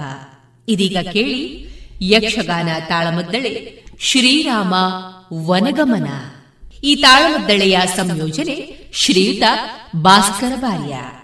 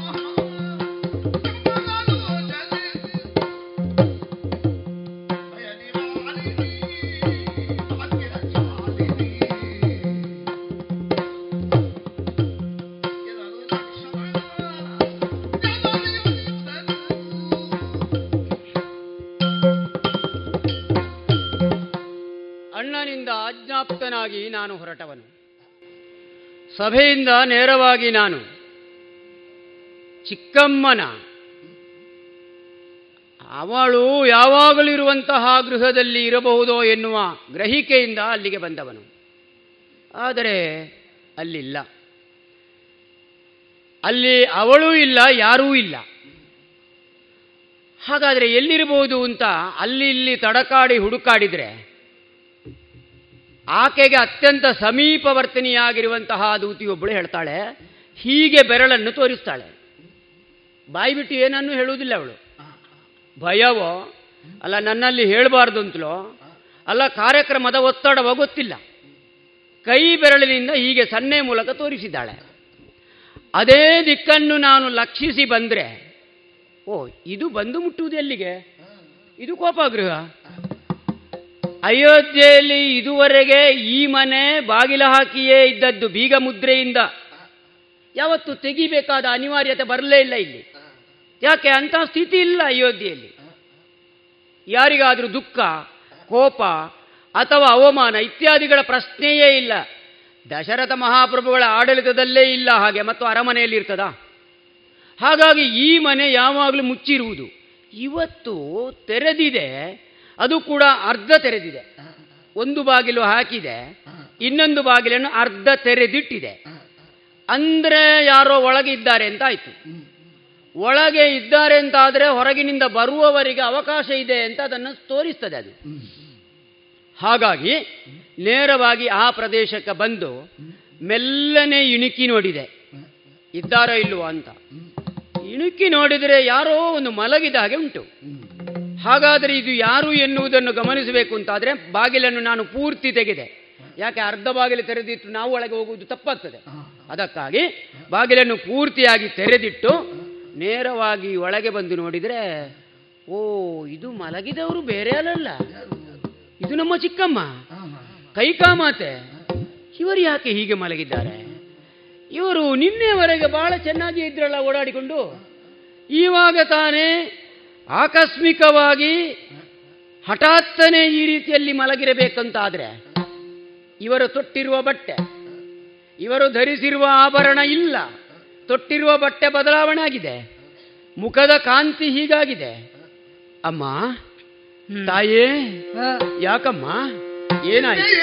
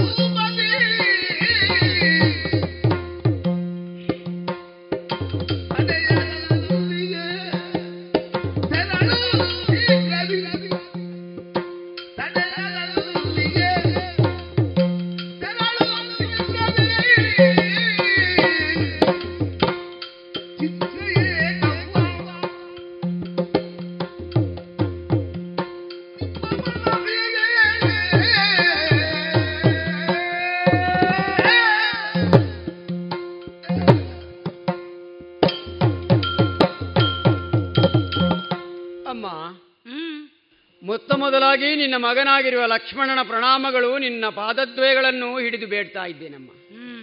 ತಾಯಿ ಅಯೋಧ್ಯೆಗೆ ಅಯೋಧ್ಯೆ ಸಂಭ್ರಮಿಸುವಂತಹ ಪರ್ವಕಾಲ ತಾಯಿ ಈಗ. ನಿನಗೂ ವೇದ್ಯವಾಗಿರಬಹುದು. ಅಮ್ಮ ಇದುವರೆಗೆ ಅಯೋಧ್ಯೆಯಲ್ಲಿ ಕಂಡರಿಯದ ಕೇಳರಿಯದ ನೋಡದೇ ಇದ್ದಂತಹ ಸಂಭ್ರಮ ತುಂಬಿ ತುಳುಕುತ್ತಾ ಉಂಟು ತಾಯಿ. ಆದರೆ ಸಾಮಾನ್ಯ ಮಂದಿಯೂ ಸಹ ಸಂತೋಷದಿಂದ ಕುಣಿದಾಡುತ್ತಾ ಇದ್ದಾರೆ. ಆದರೆ ರಾಜಮನೆತನದವರು ಪೂರ್ಣವಾಗಿ ಅದರಲ್ಲಿ ತೊಡಗಿಸಿಕೊಂಡು ಉಳಿದವರಿಗೆ ಮಾರ್ಗದರ್ಶನವನ್ನು ಕೊಟ್ಟು ಕಾರ್ಯಕ್ರಮವನ್ನು ಚೆನ್ನಾಗಿ ನಡೆಸಿಕೊಡಬೇಕಾದಂತಹ ಹಕ್ಕು ಬಾಧ್ಯತೆ ಇರುವಂತಹ ನಾವು ನೀವೆಲ್ಲ. ಇದರಲ್ಲಿ ಹಿಂದೆ ಬಿದ್ದೆವು ಅಂತಾದ್ರೆ ಅಲ್ಲಿ ಬಂದ ಮಂದಿಗಳು ನೋಡುವುದಿಲ್ವೇ ತಾಯಿ? ಅಮ್ಮ. ನಾನು ಜನಿಸಿದ ಮೇಲೆ ಅದರ ಹಿಂದಿನದು ನಮಗೆ ಗೊತ್ತಿಲ್ಲ ಬಿಡು. ಜನಿಸಿದ ಆರಭ್ಯದಿಂದ ನಿನ್ನನ್ನು ಈ ಸ್ಥಿತಿಯಲ್ಲಿ ನಾನು ಕಂಡವನಲ್ಲ ತಾಯಿ. ಇವತ್ತು ಕಂಡಿಯಲ್ಲ ಅಲ್ಲ. ಏನು ಉಲ್ಲಾಸ ಏನು ಉತ್ಸಾಹ ಎಂಥ ಹುಮ್ಮಸ್ಸು ಏನು ನಗುಮೊಗ ನಮಗೆಲ್ಲರಿಗೂ ಪ್ರೋತ್ಸಾಹವನ್ನು ಕೊಡುತ್ತಂತಹ ಕೊಡುತ್ತಿದ್ದಂತಹ ಉತ್ಸಾಹದ ಚಿಲುಮೆಯಾಗಿ ನಮ್ಮನ್ನು ಬೆಳೆಸಿದವಳು ತಾಯಿ ನೀನು. ಅಮ್ಮ. ನಾವು ಅಳುತ್ತಾ ಇರುವಾಗಲೂ ನಾವು ಏನಾದರೂ ಮಕ್ಕಳಾಟಿಕೆಯಲ್ಲಿ ತೊಡಗಿಸಿಕೊಂಡಾಗಲೂ ಬುದ್ಧಿಮಾತನ್ನು ಹೇಳಿ ನಮ್ಮನ್ನು ಬೆಳೆಸಿದವಳಲ್ವೇ ತಾಯಿ. ನಿನಗೆ ಭರತನೊಬ್ಬನೇ ಮಗನಲ್ಲ ನಾವು ನಾಲ್ಕು ಮಂದಿಯೂ ಮಕ್ಕಳು ಅಂತ ನೀನು ಅನೇಕ ಬಾರಿ ಹೇಳಿಕೊಂಡವಳಂತೆ ತಾಯಿ. ಹೌದಪ್ಪ. ಅಷ್ಟು ಮಾತ್ರವಲ್ಲ. ನಮ್ಮನ್ನು ತೊಟ್ಟಿಲಲ್ಲಿ ತೂಗಿ ನಮಗೆ ಬೇಕಾದ್ದನ್ನು ಕೊಟ್ಟು ತಿನ್ನಿಸಿ ಭರತ ಬೇರೆ ಅಲ್ಲ ರಾಮ ಬೇರೆ ಅಲ್ಲ ಲಕ್ಷ್ಮಣ ಬೇರೆ ಅಲ್ಲ ಶತ್ರುಗುಣ ಬೇರೆ ಅಲ್ಲ ಎನ್ನುವ ರೀತಿಯಲ್ಲಿ ನಡೆಸಿಕೊಂಡವಳು ತಾಯಿ. ಹ್ಮ್. ಮಹಾಮಾತೆ ಅಂತ ನಿನ್ನನ್ನು ನಾವು ನಂಬಿದವರು. ತಾಯೇ ಹೇಳುವುದನ್ನು ಕೇಳಿದ್ದೆ. ಹ್ಮ್.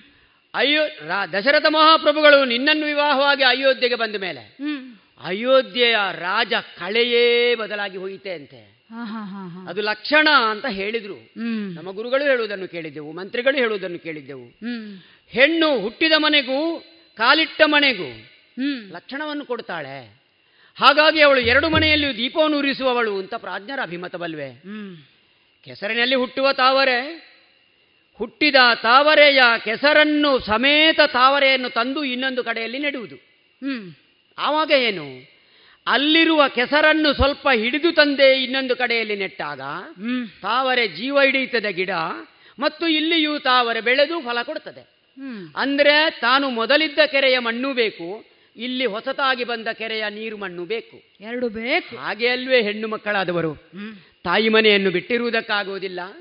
ತಾಯಿ ಮನೆಯನ್ನು ಗಂಡನ ಮನೆಯನ್ನು ಬೆಳಗುವಂತಹ ಮಹಾದೀಪವಾಗುವವರವರು. ತಾಯಿ ಇದುವರೆಗೆ ನಿನ್ನ ಮಾರ್ಗದರ್ಶನದಿಂದ ಅಯೋಧ್ಯೆಯ ಈ ಅರಮನೆ ಬೆಳಗುತ್ತಾಯಿತು. ತಾಯೇ ಯಾಕಮ್ಮ ಈ ರೀತಿಯಲ್ಲಿ ನೀನು ಮಲಗಿದಿ ನಿನ್ನ ನೀನುಟ್ಟಿರುವಂತಹ ವಸನ ಇದು ನೀನು ಉಡುವಂತಹ ವಸನವಲ್ಲ ತಾಯಿ.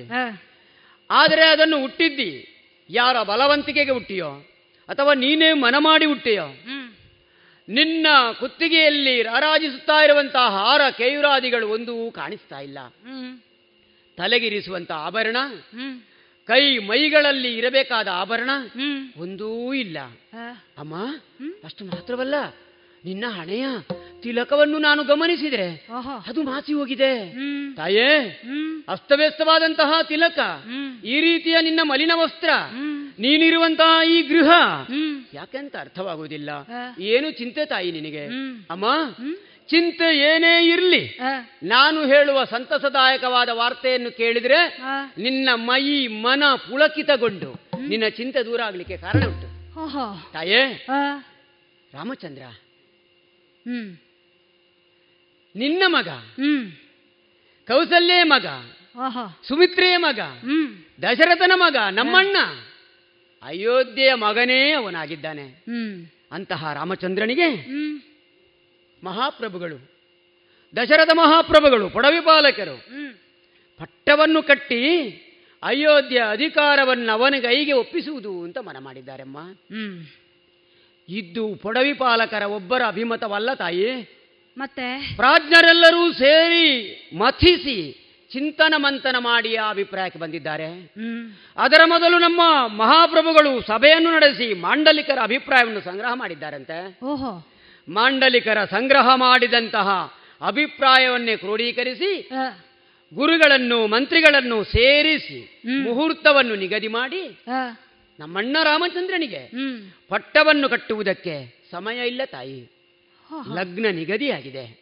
ಹೌದಾ? ತಾಯೇ ಹಿರಿಯರು ಯಾಕಂದ್ರೆ ಈ ಮುಹೂರ್ತ ದಾಟಿದ್ರೆ ಮತ್ತೆ ನಮ್ಮಣ್ಣನಿಗೆ ಹದಿನಾಲ್ಕು ವರ್ಷದವರೆಗೆ ಪಟ್ಟಬಂದ ಮುಹೂರ್ತಕ್ಕೆ ಮುಹೂರ್ತ ಇಲ್ಲ ಅಂತ ನಮ್ಮ ಗುರುಗಳು ಹೇಳಿದರು. ಓಹೋ. ತಾಯೇ ಹಾಗಾಗಿ ಹದಿನಾಲ್ಕು ವರ್ಷದವರೆಗೆ ಅದನ್ನು ಕಾಯುವುದಕ್ಕಿಂತ ಅತಿ ಶೀಘ್ರವಾಗಿ ಇದ್ದ ವ್ಯವಸ್ಥೆಯಲ್ಲಿಯೇ ಅದನ್ನು ಮಾಡಿಬಿಡೋಣ. ಮತ್ತೆ ಉಳಿದವರಿಗೆಲ್ಲ ಹೇಳಿ ಮತ್ತೆ ಬೇಕಾದ್ರೆ ಒಮ್ಮೆ ವಿಜೃಂಭಣೆಯನ್ನು ಆಚರಿಸೋಣ ಅಂತ ನಮ್ಮ ಅಪ್ಪನವರು ತೀರ್ಮಾನ ಮಾಡಿದ್ದಾರೆ ತಾಯಿ. ಅಮ್ಮ ಒಡವಿ ಪೊಡವಿ ಪಾಲಕರೆಲ್ಲ ನೆರೆದಿದ್ದಾರೆ. ಸಭೆ ವಿಜೃಂಭಣೆಯಿಂದ ಮೆರುಗುತ್ತಾ ಉಂಟು. ಎಲ್ಲರೂ ಮೆರೆದು ನೋಡುವುದು ಒಂದೇ. ಯಾವಾಗ ರಾಮನಿಗೆ ಪಟ್ಟ? ಯಾವಾಗ ರಾಮನ ತಲೆಗೆ ಅಕ್ಷತೆ ಕಾಳನ್ನ ಹಾಕಿ ನಾವು ಆಶೀರ್ವದಿಸ್ತೇವೆ. ಕಾಯ್ತಾ ಇದ್ದಾರೆ ತಾಯಿ. ಆದರೆ ನಮ್ಮ ಅಣ್ಣ ಮಾತ್ರ ಏನೇ ಆಗಲಿ ನಾನು ಸಿದ್ಧನಾಗುವುದಿಲ್ಲ. ಯಾಕೋ? ಅಮ್ಮ ಬರಬೇಕು. ಕೈಕಾಮಾತೆ ಬರಬೇಕು. ಕೈಕಾಮಾತೆ ಸಭೆಯಲ್ಲಿ ಕಾಣುತ್ತಾ ಇಲ್ಲ. ಕೈಕಾಮಾತೆ ಇಲ್ಲಿ ಬರಬೇಕು. ಕೈಕಾಮಾತೆ ಆಶೀರ್ವಾದ ಪಡೆಯದೆ ನಾನು ಪಟ್ಟಮಣೆಯನ್ನು ಏರಲಾರೆ. ಅವನಿಗೆ ಖಂಡಿತ ಹೌದು ಮತ್ತೆ. ತಾಯೇ ಮುಹೂರ್ತ. ತಪ್ಪಿದ್ರೆ ರಾಮ ಕೋಪಗೊಳ್ಳುತ್ತಾನೆ ಯಾರಲ್ಲಿ? ನಿಮ್ಮಲ್ಲಿ ಯಾರಲ್ಲೂ ಅಲ್ಲ. ಮತ್ತೆ? ನನ್ನಲ್ಲಿ. ಹಾ ಹಾ ಹಾ. ನನ್ನನ್ನು ಕಳುಹಿಸಿದ್ದಾನೆ ಹೋಗು. ಮಾತೆಯನ್ನು ಕರೆದುಕೊಂಡು ಬಾ ಲಕ್ಷ್ಮಣ. ನಾನೇನಾದರೂ ತಡ ಮಾಡಿದ್ರೆ ನಾನೇನಾದರೂ ನಿನ್ನನ್ನು ಕರ್ಕೊಂಡು ಹೋಗುವುದು ಅಲ್ಲಿಗೆ ತಡವಾದ್ರೆ. ನನ್ನ ಮೇಲೆ ಕೋಪಿಸ್ತಾನೆ ತಾಯಿ ಅಣ್ಣ. ಅಮ್ಮ. ನನ್ನ ಮೇಲೆ ಕೋಪಿಸದಂತೆ ದಯದೋರಿ. ನೀವು ಬರಬೇಕು ತಾಯಿ ಆ ಕಡೆಗೆ. ಇದು ನನ್ನ ಪ್ರಾರ್ಥನೆ. ಹೇಗುಂಟು ಗೊತ್ತುಂಟ ನೀನು ಹೇಳು. ನಿಮಗೆ ನಾಲ್ಕು ಜನರಿಗೆ ನಾನು ಬುದ್ಧಿ ಹೇಳಿದ್ದಲ್ವಾ? ಹೌದು. ಈಗ ನಾನು ಕಲಿಸಿದ ಬುದ್ಧಿವಂತಿಗೆ ನೀನು ನನಗೆ ತೋರಿಸುವುದಾ? ಏನಾಯ್ತು ತಾಯಿ? ಮತ್ತೆ ಎಂತದು ನಿನ್ನದು? ಮಾತೆ ಅಮ್ಮ ಜಯ ಜಯ. ಹೌದು. ಪ್ರತಿಯೊಂದು ಶಬ್ದಕ್ಕೂ ಅಮ್ಮ ಮಾತೆ ಅಂತ ಹೇಳ್ತಿದ್ದೆ. ಖಂಡಿತ. ಮೂಲದಲ್ಲಿ ನೀನು ಆರಂಭಿಸಿದ್ದೇ ಹಾಗೆ. ನಮ್ಮ ಅಯೋಧ್ಯೆ ಜಗನ್ಮಾತೆ ನೀನು. ಆಗ ಆದಿಮಾಯ ಒಮ್ಮೆ ಪ್ರತ್ಯಕ್ಷ ಆಗುವಾಗ ಹೀಗೆ ಹೇಳಲಿಕ್ಕೆ ಉಂಟಂತೆ. ಹೇಳಿದ್ದು ಪುರಾಣದಲ್ಲಿ. ಈಗ ನಿನಗೆ ಹಾಗೆ ಕಾಣ್ತದೆ ನನ್ನನ್ನು ಕಾಣುವಾಗ? ಹೇಗಿದ್ದೇನೆ ನಾನು? ಹೌದು. ನೀನು ಹೀಗಿದ್ದಿ? ಯಾಕೆ ಅಂತ ನಾನು ದರ್ಶನ ಆಗಿದೆ ನನಗೆ. ಓಹೋ ಹೋ ಹೋ ಎಂತದು? ಓಹೋ ಹೋ ಹೋ ದರ್ಶನ ಅಂದ್ರೆ? ಭೂತ ದರ್ಶನ ಅಲ್ಲ ದೈವ ದರ್ಶನ ಅಲ್ಲ. ಅಲ್ವಾ ದಿವ್ಯ ದರ್ಶನ ಆಗಿದೆ. ನಮ್ಮ ಗುರುಗಳು ಆಗಾಗ ಹೇಳ್ತಿದ್ರು ದರ್ಶನ ಬೇರೆ ಮಕ್ಕಳೇ ಪ್ರದರ್ಶನ ಬೇರೆ ಅಂತ ಹೇಳ್ತಿದ್ರು. ಈಗ ಇದು ಪ್ರದರ್ಶನ ಅಂತ ನೀನು ಓರೆ ಮಾತಿಂದ ಹೇಳು. ಗೊತ್ತಿಲ್ಲ ಗೊತ್ತಿಲ್ಲ. ಬಾರಿ ಮಾತಾಡ್ತೀಯಲ್ವಾ ನೀನು? ಏನು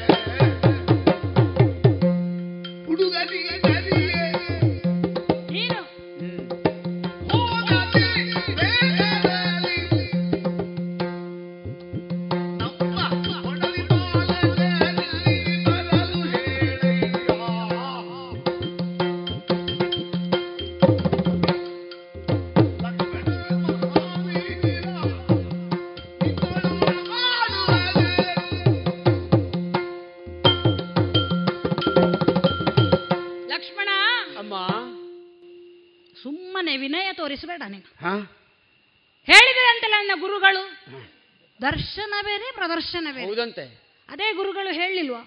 ಅತಿ ವಿನಯ ಧೂರ್ತ ಲಕ್ಷಣ ಅಂತ. ಈಗ ಲಕ್ಷ್ಮಣ ಅದೇ ಲಕ್ಷಣವನ್ನ ತೋರಿಸ್ತಾ ಇರುವುದು ಯಾಕೆ? ತಾಯಿಯಲ್ಲಿ ಕೈ ಮುಗಿದು ಮಾತನಾಡಬೇಕು ಅಂತ ಗುರುಗಳೇ ಹೇಳಿದ್ದಮ್ಮ. ಎಲ್ಲ ಹೇಳಿಕೊಟ್ಟದನ್ನು ಪಾಲಿಸುವವನಲ್ಲ ನೀನು. ನಾನು ಸಣ್ಣದಿರುವಾಗ ನಾಲ್ಕು ಮಕ್ಕಳಿಗೆ ಹೇಳಿಕೊಟ್ಟ ಪಾಠ. ಅದನ್ನೀಗ ಪ್ರದರ್ಶನ ಮಾಡುವುದು ಇದೇ ಅಮ್ಮನ ಹತ್ರ ತಂದೆ ಮನೆಯ ಹಾಗೂ ಗಂಡನ ಮನೆಯ. ಕೀರ್ತಿಯನ್ನ ಮಾಡುವವಳು. ಅದೇ ತಾವರಿಗೆ ಹೇಗೆ ಕೆಸರು ಬೇಕು ಇಲ್ಲಿ ನೀರು ಬೇಕು. ಈಗ ನನ್ನ ಅಪ್ಪನ ಮನೆಯವರು ಬಂದಿದ್ದಾರೆ ಹಾಗಾದ್ರೆ? ಹಾ ಹಾ ಹಾ. ಆ, ಆಗ ಬೇಡ. ಆಗ ಕೆಸರು ಇಲ್ಲದೆ ಆಗುತ್ತದೆ ಅಲ್ವೋ? ಮಹಾವೀರ ನೀನು ಮಾತಿನಲ್ಲಿ ವೀರ ಹೌದು. ಯಾಕೆ ಹೇಳಿದೆ ಗೊತ್ತುಂಟ ನಿನ್ನನ್ನು? ಯಾಕಮ್ಮ? ದೂರ್ತ ಎನ್ನುವಾಗ ಹೇಳುವುದಕ್ಕೆ ಕಾರಣ ಅದುವೇ. ನನ್ನ ಮಗನ ಜೀವನವನ್ನೇ ಹಾಳು ಮಾಡಿಬಿಟ್ಟೆ. ಛೇ. ಅಲ್ಲದೆ ಹೋದ್ರೆ ನಾಲ್ಕು ಮಕ್ಕಳು ನನ್ನ ಮಕ್ಕಳು ಅಂತಲ್ವ ನಾನು ನೋಡಿಕೊಂಡದ್ದು? ಹೌದು. ಈಗ ಅಲ್ಲಿ ಪಟ್ಟ ಬಂದಾಗ ನನ್ನ ಮಗ ಇದ್ದಾನ? ಹಾ ಭರತ ಶತ್ರುಘ್ನರಿಲ್ಲ. ಶತ್ರುಘ್ನ ಇಲ್ಲ. ಈಗ ಶತ್ರುಘ್ನ ನಿನ್ನ ತಮ್ಮ ಹೌದಲ್ಲ ಹೌದು. ನೀನು ಶತ್ರುಘ್ನ ಹಿಂದೆ ಹೋಗಬೇಕಿತ್ತು. ನೀನು ಯಾಕೆ ರಾಮನ ಹಿಂದೆ ಹೋಗುದು? ಏನೋ ಒಂದು ಸೆಳೆತ ಉಂಟು ರಾಮನೊಟ್ಟಿಗೆ ಹೋಗುವಂತದ್ದು ಅಲ್ಲ ಸೆಳೆತ ಅಂತ ನೀನು ಹೇಳ್ತಿ ಅದಕ್ಕೆ. ನಿನ್ನ ಬುದ್ಧಿವಂತಿಕೆ ಅಂತ ನಾನೇ ಹೆಸರಿಟ್ಟದ್ದು ಅದಕ್ಕೆ. ರಾಮನ ಹಿಂದೆ ರಾಮನ ಹಿಂದೆ ಹೋದ್ರೆ. ರಾಮನ ಕಾರ್ಯ ಕಾರ್ಯದ ವೈಖರಿ ತನಗೆ ಅರ್ಥ ಆಗುತ್ತದೆ. ಆಗ ಭರತನನ್ನ ತನ್ನಿಂದ ತಾನೇ ದೂರ ಮಾಡ್ಲಿಕ್ಕೆ ಆಗುತ್ತದೆ ಇದು ಸೆಳೆತಕ್ಕಿಂತಲೂ ಅವನನ್ನು ದೂರ ಮಾಡುವ ಒಂದು ಹೋದ್ರೆ ರಾಮ ನಂತರ ಹುಟ್ಟಿದ್ಯಾರು ಭರತ ಹೌದಲ್ವಾ? ಹೌದು. ಆದರೂ ರಾಮನ ಹಿಂದೆ ನೇರವಾಗಿ ಹೋಗಬೇಕಾಗಿದ್ದದ್ದು ಭರತ. ನೀನು ಹೋಗ್ಲಿಲ್ಲ. ಹ್ಮ್. ಬಿಡು. ಹ್ಮ್. ಬುದ್ಧಿವಂತಿಕೆ ಅಂತ ಹೇಳುದು ಅದಕ್ಕೆ ನಾನು. ಲಕ್ಷ್ಮಣ ಅಮ್ಮ. ಈಗ ನಿನ್ನನ್ನು ಕಳಿಸಿಕೊಟ್ಟದಲ್ವ ಹೌದು. ಯಾರು ಕಳಿಸಿಕೊಟ್ಟದ್ದು ಅಣ್ಣ. ಹ, ರಾಮಚಂದ್ರ. ರಾಮಚಂದ್ರ ಸಿಗೋ ನಿನ್ನ ಮಗ. ನನಗೇನು ಮಗ ಬರತ್ತಾ ಇಲ್ವಾ? ಹಾ. ಬೇಡ. ನೀನು ಮಹಾವೀರನೇ ಆಗಿರು. ರಾಮನ ಒಟ್ಟಿಗೆ ಹೋಗಿ ಹೇಗೆ ಕಾಂತದ ಗುಣ ಕಬ್ಬಿಣಕ್ಕೆ ಸ್ವಲ್ಪ ಬರ್ತದಂತೆ. ಹಾಗೆ ನೀನು ಮಹಾವೀರ ಅಂತ ನಿನ್ನನ್ನು ಅದಾಗಿ ಎಲ್ಲ ಹೇಳಲ್ಪಟ್ಟಿದೆ. ಈಗ ಆ ವೀರತ್ವವನ್ನು ಅಮ್ಮನ ಹತ್ರ ತೋರಿಸ್ಲಿಕ್ಕೆ ಬಂದದ್ದು? ಅಲ್ಲದೆ ಹೋದ್ರೆ ನನ್ನನ್ನು ಕರೀಲಿಕ್ಕೆ ನೀನು ಜನವ? ಹಾ ಹಾ. ಅಲ್ಲಿ ಆಗುವಂತಹ ಪಟ್ಟಬಂಧ ಕಾರ್ಯಕ್ರಮಕ್ಕೆ ನನಗೆ ಹೇಳಿಕೆ ಕೊಡ್ಲಿಕ್ಕೆ ಬಂದವನೇನ? ಹ್ಮ್. ಲಕ್ಷ್ಮಣ ಮಹಾವೀರ. ಹ್ಮ್. ನಾನು ಬರುವುದಿಲ್ಲ. ಉಗ್ರ ಆಗುತ್ತಾನೆ ಅಂತಲೂ ಹೇಳಿದ್ದು ನಿನ್ನಣ್ಣ. ನೋಡೋಣ ಉಗ್ರ ಆಗಿ ಏನಾಗುತ್ತದೆ? ಲಗ್ನ ಮೀರ್ತದೆ. ಮೀರ್ಲಿ ನೋಡೋಣ ಇನ್ನೊಂದು ಲಗ್ನ ಬಂದಿತ್ತು. ಹೌದು. ಬೇಕಾದ ಲಗ್ನ ಇಡ್ಲಿಕ್ಕೆ. ಹ್ಮ್. ನಿನ್ನೋಳಾಡುವುದೇನು? ಒಂದು ಬಾರಿ ಅಲ್ಲ ನೂರು ಬಾರಿ ಅಲ್ಲ ಲಕ್ಷ ಬಾರಿ ಆದ್ರೂ ನನ್ನ ಲಕ್ಷ್ಯವೇ ಆ ಕಡೆಗೆ ಇಲ್ಲ. ಹಾ ಹೇಳಲಿಕ್ಕೆ ನಾನು ಜನ ಅಲ್ಲ ನಿನ್ನಲ್ಲಿ ಇಲ್ವೇ ಇಲ್ಲ ಮಾತು. ನಿನ್ನಲ್ಲಿ ಮಾತಾಡ್ಲಿಕ್ಕೆ ನಾನು ಜನ ಅಲ್ಲ ನನ್ನಲ್ಲಿ ಮಾತಾಡ್ಲಿಕ್ಕೆ ನೀನು ಜನ ಅಲ್ಲ ನಾನು ಯಾರಲ್ಲಿ ಮಾತಾಡಬೇಕು ನನಗೆ ಗೊತ್ತುಂಟು? ದೊಡ್ಡವರು ದೊಡ್ಡವರಲ್ಲೇ ಮಾತಾಡಬೇಕು. ಅಲ್ವಾ? ಸಣ್ಣ ಹುಡುಗ ನೀನು? ಹೌದಪ್ಪ. ಅದಕ್ಕೆ ಹೇಳುದು ಹೋಗ ಅತಿ ಬೇಗದಲ್ಲಿ. ಎಂತದು ಹಾ? ಈಗ ನಾನು ಬರ್ಲಿಲ್ಲ ಅಂತಂದ್ರೆ ಯಾಕೆ ಬರ್ಲಿಲ್ಲ ಅಂತ ಕೇಳುವ ಯೋಚನೆ ಕೂಡ ನಿನ್ನದಿಲ್ಲ ಅಲ್ವಾ? ಯಾಕೆ ಅಲ್ಲ, ಬರ್ಲಿಲ್ಲ ಅಂದ್ರೆ ಬರ್ಲಿಲ್ಲ ಯಾಕೆ ಕೇಳಿದ್ರು ನೀವು ಹೇಳ್ತೀರಿ? ನೀನು ಕೇಳಲಿಕ್ಕೆ ಜನ ಅಲ್ಲ ಉದ್ದೇಶವೇ ಅದುವೇ. ಬರದಿದ್ರು ಆದೀತು. ಇಲ್ಲಪ್ಪ. ಅಣ್ಣ ಕಳಿಸಿದ್ದಾನೆ ಹೋಗದ ನಿವೃತ್ತಿ ಇಲ್ಲ. ಇನ್ನು ಹೋಗಿ ಹೇಳುದು ಅಮ್ಮ ಬರುದಿಲ್ಲ ಅಂತೆ ನೀನು ಯಾರು? ಈಗ ನನ್ನಲ್ಲಿ ಹೇಳಲಿಕ್ಕೆ ನಾನು ಜನ ಅಲ್ಲ. ನೀವು ಹೇಳಲಿಕ್ಕೆ ಅಂತ ಯಾರಾದ್ರೂ ಜನ? ಬೇಡ. ಕೇಳುದು ಬೇಡ. ನಾ ಹೇಳುವುದು ಬೇಡ. ನನಗೆ ಹೇಳಲಿಕ್ಕೆ ಅಂತ ಒಬ್ರು ಜನ ಇದ್ದಾರಲ್ವಾ. ಪೊಡವಿ ಪಾಲಕರನ್ನು. ಓ ನಮ್ಮ ಅಪ್ಪಯ್ಯ. ನಿಮ್ಮ ಅಪ್ಪ ಆಗ್ಲಿಕ್ಕೆ ಮುಂಚೆ ನನಗೆ ಗಂಡ ಆಗಿದ್ದಾನೆ ಅದು ಸರಿ. ನನ್ನ ಗಂಡ. ಅದು ಸರಿ. ಬಿಡು. ಈ ಪೊಡವಿಗೆ ಪಾಲಕನಾಗಿರುವಂತಹ ಚಕ್ರವರ್ತಿ ಮಹಾಪ್ರಭುಗಳನ್ನ ಬರ್ಲಿಕ್ಕೆ ಹೇಳು. ಅವರ ಹತ್ರ ಆಡ್ತೇನೆ. ಅವರು ಹೇಳಿದ ಮೇಲೆ ಮತ್ತೆ ಬರ್ಬೇಕೋ ಬೇಡ ನಿಶ್ಚಯ ಮಾಡ್ತೇನೆ. ಹೋ ಹೋ ಇನ್ನು ನಿಲ್ಬೇಡ ನೀನು. ಆಗ್ಬೋದು. ಉಗ್ರ ಆಗುತ್ತಾನಲ್ಲ. ಉಗ್ರ ಆಗ್ಲಿಕ್ಕೆ ಮುಂಚೆ ನಡ ಇಲ್ಲಿಂದ. ಆಗಬಹುದು ನಾವು ರಾಮನಲ್ಲಿಗೆ ಹೋಗುವ.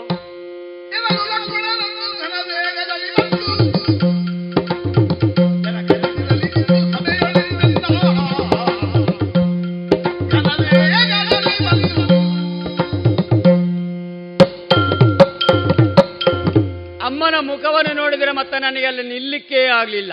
ಒಂದು ರೀತಿಯಲ್ಲಿ ಭಯ, ಒಂದು ರೀತಿಯಲ್ಲಿ ಗೊಂದಲ. ಇನ್ನೊಂದು ರೀತಿಯಲ್ಲಿ ತಡ ಆಗ್ತದೆ ಅಂತ ನನಗೆ ಆಗುವಂತಹ ಮಾನಸಿಕವಾದ ತುಮುಲ. ಹಾಗಾಗಿ ನೇರವಾಗಿ ಓಡೋಡಿ ಬಂದಿದ್ದೇನೆ ಸಭೆಗೆ, ಅಣ್ಣ. ರಾಘವ!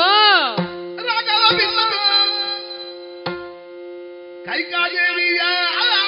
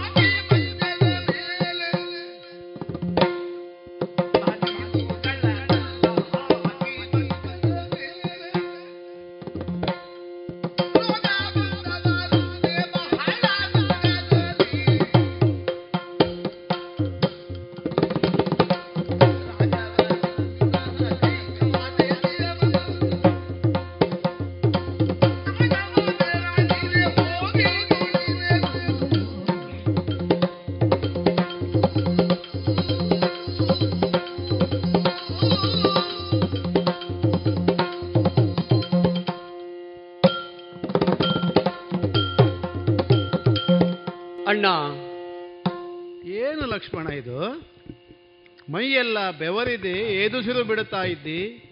ಅಲ್ಲಿ ಓಡ್ಲಿಕ್ಕೆ ಆರಂಭಿಸಿದವನು ಇಲ್ಲಿಯೇ ನಿಂತದ್ದು. ಆಶ್ಚರ್ಯ.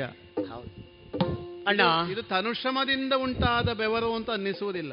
ದೇಹಕ್ಕಿಂತ ಹೆಚ್ಚು ಮನಸ್ಸಿಗೆ ಮತ್ತು ಬುದ್ಧಿಗೆ ಆಯಾಸ ಆಗಿದೆ. ಮಾತು ತಡವರಿಸ್ತಾ ಉಂಟು ಲಕ್ಷ್ಮಣನಲ್ಲಿ. ನನ್ನ ತಮ್ಮನಲ್ಲಿ ಹೀಗ ಏನ್ ಏನ್ ಏನಾಯ್ತು? ಅಣ್ಣ. ನಿನ್ನಿಂದ ಅಜ್ಞಾಪ್ತನಾಗಿ ನಾನು ನೇರವಾಗಿ ಅಮ್ಮನನ್ನು ಹುಡುಕುತ್ತಾ ಹೋದವನಲ್ವೇ? ಸಿಕ್ಕಿದ್ಲ? ಸಿಕ್ಕಿದ್ರು. ಯಾವಾಗಲೂ ಸಿಗುವ ಹಾಗೆ ಸಿಗ್ಲಿಲ್ಲ. ಓಹೋ. ಯಾವಾಗಲಾದ್ರೆ ನಮ್ಮ ಅಮ್ಮ ನಮ್ಮನ್ನು ಅನತಿ ದೂರದಿಂದಲೇ ಕಂಡಾಗ ಓಡಿ ಬಂದು ಮಾತಾಡಿಸುವುದಲ್ವ? ಹೌದಪ್ಪ.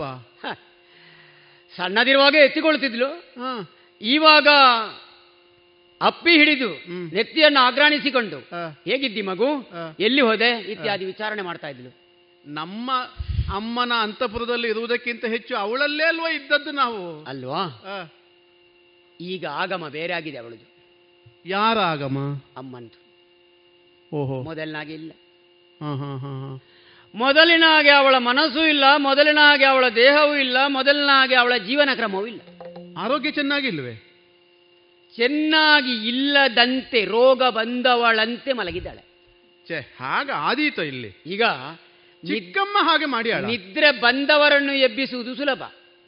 ನಿದ್ರೆ ಬಂದವರಂತೆ ನಟಿಸುವವರನ್ನು ಕಷ್ಟ. ಎಬ್ಬಿಸಲಿಕ್ಕೆ ಆಗುದೇ ಇಲ್ಲ. ಯಾಕೆ ಅವ್ರು ನಿದ್ದೆ ಮಾಡಿರುವುದಿಲ್ಲ? ಈಗ ನಮ್ಮ ಅಮ್ಮನಿಗೂ ರೋಗ ಬರಲಿಲ್ಲ. ನಿನ್ನೆ ಒಳಗೆ ಚೆನ್ನಾಗಿದ್ಲು? ಅಲ್ಲ ನಿನ್ನೆ ಚೆನ್ನಾಗಿದ್ದಾರೆ ಎಂಬ ಕಾರಣಕ್ಕೆ ಇವತ್ತು ಅಸೌಖ್ಯ ಬರಬಾರದು ಅಂತ ಏನಿಲ್ವ ಆದರೂ ಅವರ ದೂತಿಯರು ಸಿಕ್ಕಿದಾಗಲೂ ಅಮ್ಮನಿಗೆ ಅಸೌಖ್ಯ ಎನ್ನುವ ವಾರ್ತೆ ಏನೂ ನನಗೆ ಬರಲಿಲ್ಲ. ಅಲ್ಲ ಅವಳ ಸ್ಥಿತಿಯನ್ನು ನೋಡಿ ನಮಗೆ ಊಹಿಸಬಹುದಾಗ್ತದಲ್ವಾ? ರೋಗ ಬಂದ್ರು ನಮ್ಮದು ಶೋಕಾಗಾರದಲ್ಲಿ ಹೋಗಿ ಮಲಗಬೇಕಾದ ಸ್ಥಿತಿ ಇಲ್ವಲ್ಲ? ಅಯೋಧ್ಯೆಯಲ್ಲಿ ಇದುವರೆಗೆ ಆ ಕೋಣೆಗೆ ಯಾರೂ ಪ್ರವೇಶ ಮಾಡಿಲ್ಲವಾ ಅಗತ್ಯವೂ ಇಲ್ಲ ಇರಲಿಲ್ಲ. ಜ್ವರ ಬಂದ್ರು ಅವಳು ಅಂತಪುರದಲ್ಲೇ ಮಲಗಿ ನಮ್ಮ ವೈದ್ಯರಿಂದ ಶುಶ್ರೂಷ ಮಾಡಿಸಬಹುದು ಹೌದು. ಇದು ಅಲ್ಲಿಲ್ಲ ಅವಳು. ಮತ್ತೆ? ಅಂತಪುರದಲ್ಲಿ ನಾನು ಹುಡುಕಾಡಿದೆ. ಎಲ್ಲಿಯೂ ಇಲ್ಲ. ಮತ್ತೆ ನನಗೆ ಅವಳ ದೂತಿಯಿಂದ ಸಿಕ್ಕಿದ ವರ್ತಮಾನದಂತೆ ಆ ಕಡೆಗೆ ನೋಡಿದ್ರೆ ಶೋಕಾಗಾರದಲ್ಲಿ ಮಲಗಿದ್ದಾಳೆ. ದೂತಿಯೂ ಇದ್ದಳ? ಹೌದು. ಓಹೋ. ಅವಳು ಹೇಳುವ ಸ್ಥಿತಿಯಲ್ಲಿಲ್ಲ ಬೆರಳಿನಲ್ಲಿ ತೋರಿಸಿದಳು. ಆ ಕಡೆ ಅಂತ. ಎಂದು ನಿನ್ನನ್ನು ಕಂಡಾಗ ಅವಳು ಮಾರುದ್ದ ದೂರ ಹೋಗುವವಳು ಇವತ್ತು ಬರೀ ಕೈ ಸನ್ನೆ ಮಾತ್ರ ಕೈ? ಸನ್ನೆ ಅವಳು. ಹೋಗಿ ನೋಡಿದ್ರೆ ಅರ್ಧ ತೆಗೆದ ಬಾಗಿಲು. ಅಂದ್ರೆ ಒಂದು ತೆಗೆದಿದೆ ಒಂದು ಮುಚ್ಚಿದೆ. ಒಳಗೆ ಹೋಗಿ ನೋಡಿದ್ರೆ ಯಾರಿದ್ದಾರೋ ಅಂತ ನೋಡಿ ಬಾಗಿಲು ಎರಡನ್ನು ತೆಗೆದು ಒಳಗೆ ಹೋದೆ. ಹೋಗುವಾಗ ಯಾರೋ ಒಂದು ಮಲಗಿದಾಗಿತ್ತು ಅಂದ್ರೆ ನಮ್ಮ ಅಮ್ಮನ ಸ್ಥಿತಿಯಲ್ಲಿ ಇರಲಿಲ್ಲ. ಅಲ್ಲ ಅಮ್ಮನನ್ನು ಆ ಸ್ಥಿತಿಯಲ್ಲಿ ನಾವು ಕಲ್ಪಿಸಲೇ ಇಲ್ಲಲ್ಲ? ಅಲ್ಲಿಯೂ ಕಲ್ಪಿಸಲಿಲ್ಲ ಆ ಸ್ಥಿತಿಯಲ್ಲೂ ಕಲ್ಪಿಸಲಿಲ್ಲ. ಅಮ್ಮ ಉಡುವ ಸೀರೆ ಅಂದ್ರೆ ಅದಕ್ಕಿಂತ ಹೆಚ್ಚು ಬೆಲೆ ಬಾಳುವುದು ಅಯೋಧ್ಯೆಯಲ್ಲಿ ಉಂಟಾ?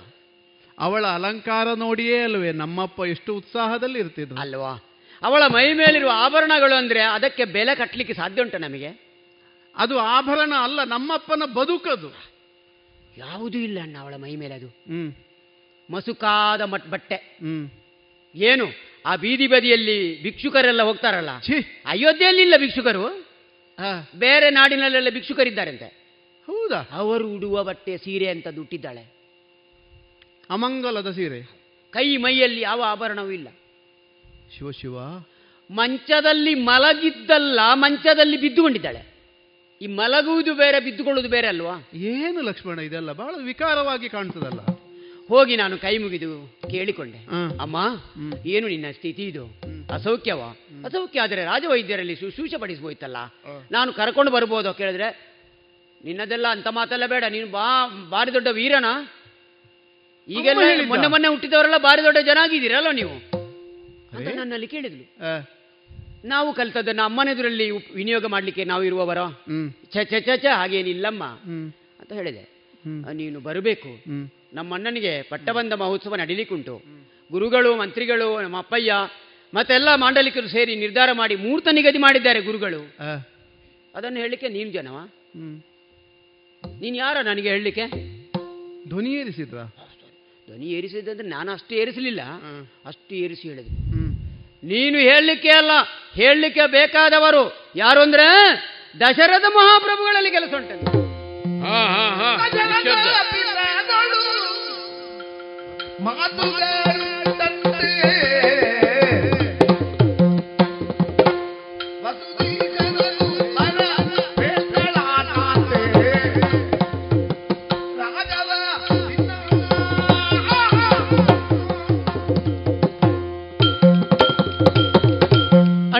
ಏನಂತೆ? ಮತ್ತು ಮಾತು ಮುಂದುವರಿಸಿ ಒಂದು ಮಾತನ್ನು ಹೇಳಿದರು. ಯಾರು ಯಾರಲ್ಲಿ ಯಾವ್ಯಾವುದನ್ನು ಯಾವ್ಯಾವ ವಿಷಯವನ್ನು ಯಾವ್ಯಾವಾಗ ಹೇಳಬೇಕು ಹಾಗೆ ಹೇಳಬೇಕು. ಅಲ್ಲ ಅದು ಹಾಗೆ ನಿಮಗೆಲ್ಲ ಗೊತ್ತಿಲ್ಲ ಮಕ್ಕಳಿಗೆ ಅಂತ ಹೇಳಿದ್ರು. ಅಮ್ಮ ಹಾಗೆ. ಅದು ಹೌದಮ್ಮ ಅಂತ ಹೇಳಿದೆ. ಮತ್ತೆ ಮತ್ತೊಂದು ಶಬ್ದ ಹೇಳಿದ್ರು. ನಿನಗೆ ದರ್ಶನ ಬಂದಿದೆ. ಹೇಳಿದ್ರು. ಎಂತ ಅಂತ ಅರ್ಥ ಆಗಲಿಲ್ಲ ನನಗೆ. ಅಲ್ಲ ದರ್ಶನ ಎಂಬುದಕ್ಕೆ ಹಲವು ಅರ್ಥ. ಅಲ್ವಾ ನಾನು ಹೇಳಿದೆ ಅದೇ ದರ್ಶನ ಪ್ರದರ್ಶನ ಇತ್ಯಾದಿ ಮತ್ತೆ ವಿವರಿಸಲಿಕ್ಕೆ ಹೋಗ್ಲಿಲ್ಲ ನಾನು. ತಾಯಿ ಅಲ್ವಾ? ದರ್ಶನ ಪ್ರಕಟವಾಗುವುದೇ ಪ್ರದರ್ಶನದ ಮೂಲಕ. ಅಲ್ವಾ? ಆ, ಬಳಿಕ ಒಂದು ಮಾತು ಹೇಳಿದ್ಲು ಹ್ಮ್. ನನ್ನಲ್ಲಿ ಮಾತಾಡಬೇಕು ಅಂತಾದ್ರೆ ನನ್ನನ್ನು ಯಾರು ಈ ಅಯೋಧ್ಯೆಗೆ ಕರಕೊಂಡು ಬಂದಿದ್ದಾರ? ನನ್ನ ಕುತ್ತಿಗೆಗೆ ಕರಿಮಣಿ ಬಿಗಿದವರು ಯಾರಿದ್ದಾರೋ? ನನ್ನ ವರ ನನ್ನ ಗಂಡ. ಅಯೋಧ್ಯೆಯ ಮಹಾರಾಜ ಪೊಡವಿ ಪಾಲಕ. ಅವರು ಬಂದ್ರೆ ಹೇಳಿ ಏನು ನಿಮ್ಮಲ್ಲೆಲ್ಲ ಹೇಳಲಿಕ್ಕೆ ಏನೂ ಇಲ್ಲ. ನಿಶಬ್ದ ನಿಶಬ್ದ ಸಾಕು ಸಾಕು. ಮಿತಭಾಷಿಗಳಾಗಿದ್ದವರು ಮಿತಭಾಷಿಗಳಾಗಿದ್ರೆಯೇ ಚಂದ ಸಭೆಗೆ. ಸ್ವಭಾವೋ ದುರತಿಕ್ರಮ ಯಾವಾತನು ಸ್ವಭಾವವನ್ನು ಬಿಡಬಾರ್ದು. ಏನು ಮಾಡಬೇಕು ಅಂತ ಹೇಳಿ ನನಗೆ ಗೊತ್ತುಂಟು. ಅವಳನ್ನು ನಾನು ಕರೆದುಕೊಂಡು ಬರುವವರೆಗೆ ಸುಮ್ಮನಿರಿ ಸುಮ್ಮನಿರಿ. ಬಂದಿದ್ದೇನಲ್ಲ ಶೋಕಾಗಾರಕ್ಕೆ? ಅಮ್ಮ. ಏನಾಯ್ತು?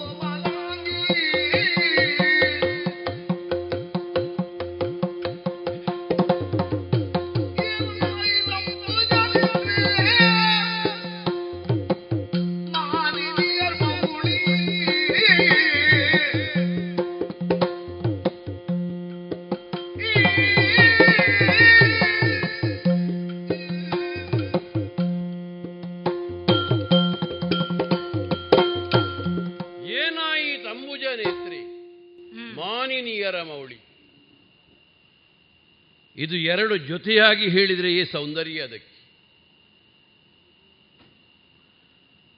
ಅಂಬುಜ ಹೇಳುವಂತಹದ್ದು ಪುಷ್ಪದ ವರ್ಣನೆ ಮಾಡಬೇಕು ಅಂತಿಲ್ಲ ನಿಮಗೆಲ್ಲ ತಿಳಿದ ವಿಷಯ. ಸೂರ್ಯ ಕಿರಣದ ಸ್ಪರ್ಶವಾದ ಆ ಕ್ಷಣದಲ್ಲಿ ತನ್ನಿಂತಾನಾಗೆ ಅರಳುವ ಸ್ವಭಾವವುಳ್ಳದ್ದು ಮಾನಿನಿಯ ಮೌಳಿಯಾದವಳಿಗೆ ಪತಿಗಿಂತ ದೊಡ್ಡ ಸೂರ್ಯ ಕಿರಣ ಬೇರೆ ಯಾವುದೂ ಇಲ್ಲ. ನನ್ನನ್ನು ಕಂಡಾಕ್ಷಣದಲ್ಲಿ ಅರಳಬೇಕಾಗಿದ್ದಂತಹ ಈ ಅಂಬುಜಾಕ್ಷಿ ಯಾಕೆ ಈ ರೀತಿಯಾಗಿ ಮುದುಡಿಕೊಂಡೇ ಇದೆ? ಆಶ್ಚರ್ಯವಾಗುತ್ತಾ ಇದೆ. ನಿನ್ನನ್ನೇ ಪ್ರಶ್ನಿಸ್ತಾ ಇದ್ದೇನೆ. ಅಯೋಧ್ಯ ನಗರವೇ ಸಡಗರದಿಂದ ಬೀಗುತ್ತಾ ಉಂಟು. ರಾಮನಿಗೆ ಪಟ್ಟಾಭಿಷೇಕ. ಅದರಲ್ಲಿ ಪ್ರಧಾನ ಪಾತ್ರಧಾರಿಯಾಗ ಆಗಿರಬೇಕಾದವಳೆ ನೀನು. ಓಹೋ. ಅದರ ಆನಂದಾನುಭೂತಿಯನ್ನು ಹೊಂದುವುದು ಬಿಟ್ಟು ಈ ರೀತಿಯಾಗಿ ದುಃಖ ದುಮ್ಮಾನಗಳನ್ನು ಪ್ರದರ್ಶಿಸುತ್ತಾ ಯಾಕೆ ಇದ್ದಿ? ನನ್ನಿಂದ ನಿರೀಕ್ಷಿಸಲಿಕ್ಕೂ ಸಾಧ್ಯ ಇಲ್ಲ ನಿನ್ನ ನಿನ್ನ ಈ ರೀತಿಯಾದಂತಹ ಉಡುಗೆ ತೊಡುಗೆಗಳನ್ನು. ಮುತ್ತೈದೆಯ ಲಕ್ಷಣಗಳೇನು ಅಂತ ಹೇಳಿ ಅಯೋಧ್ಯ ನಗರದ ಪ್ರತಿಯೊಂದು ಮುತ್ತೈದೆಯರಿಗೂ ಬೋಧಿಸುವ ಸಾಮರ್ಥ್ಯವುಳ್ಳ ನೀನು ಆ ಐದನ್ನು ತೆಗೆದು ಬಿಸಾಡಿದೆಯಲ್ಲ ನೀನು? ಬೇಡ ಅಂತ ಹೌದಪ್ಪ. ಬೇಡ ಎಂಬುವುದಾಗಿ ಗೋಚರಿಸ ಗೋಚರವಾಗಬೇಕು ಕಾಣಬೇಕು ಅಂತಾದರೆ ಆ ದುಃಖ ಇರಬೇಕಲ್ಲ ನಿನ್ನೊಳಗೆ. ನನ್ನಲ್ಲಿ ಹೇಳಿ. ನಿನ್ನ ದುಃಖ ನಿವಾರಕನಾದಂತಹ ಪತಿ ಬಂದಿದ್ದೇನೆ. ಸೂರ್ಯ ಕರಣಗಳನ್ನು ಕಂಡಾಗ ಅರಳಬೇಕಾದ ಕಮಲವಾಗು. ನಿನ್ನ ಸಂಕಷ್ಟವನ್ನು ನನ್ನಲ್ಲಿ ನಿವೇದಿಸು. ನಾನಿದ್ದೇನೆ. ಯಾಕೆ ಹೆದರ್ತಿ ಏನು? ಹೇಳು ಏನು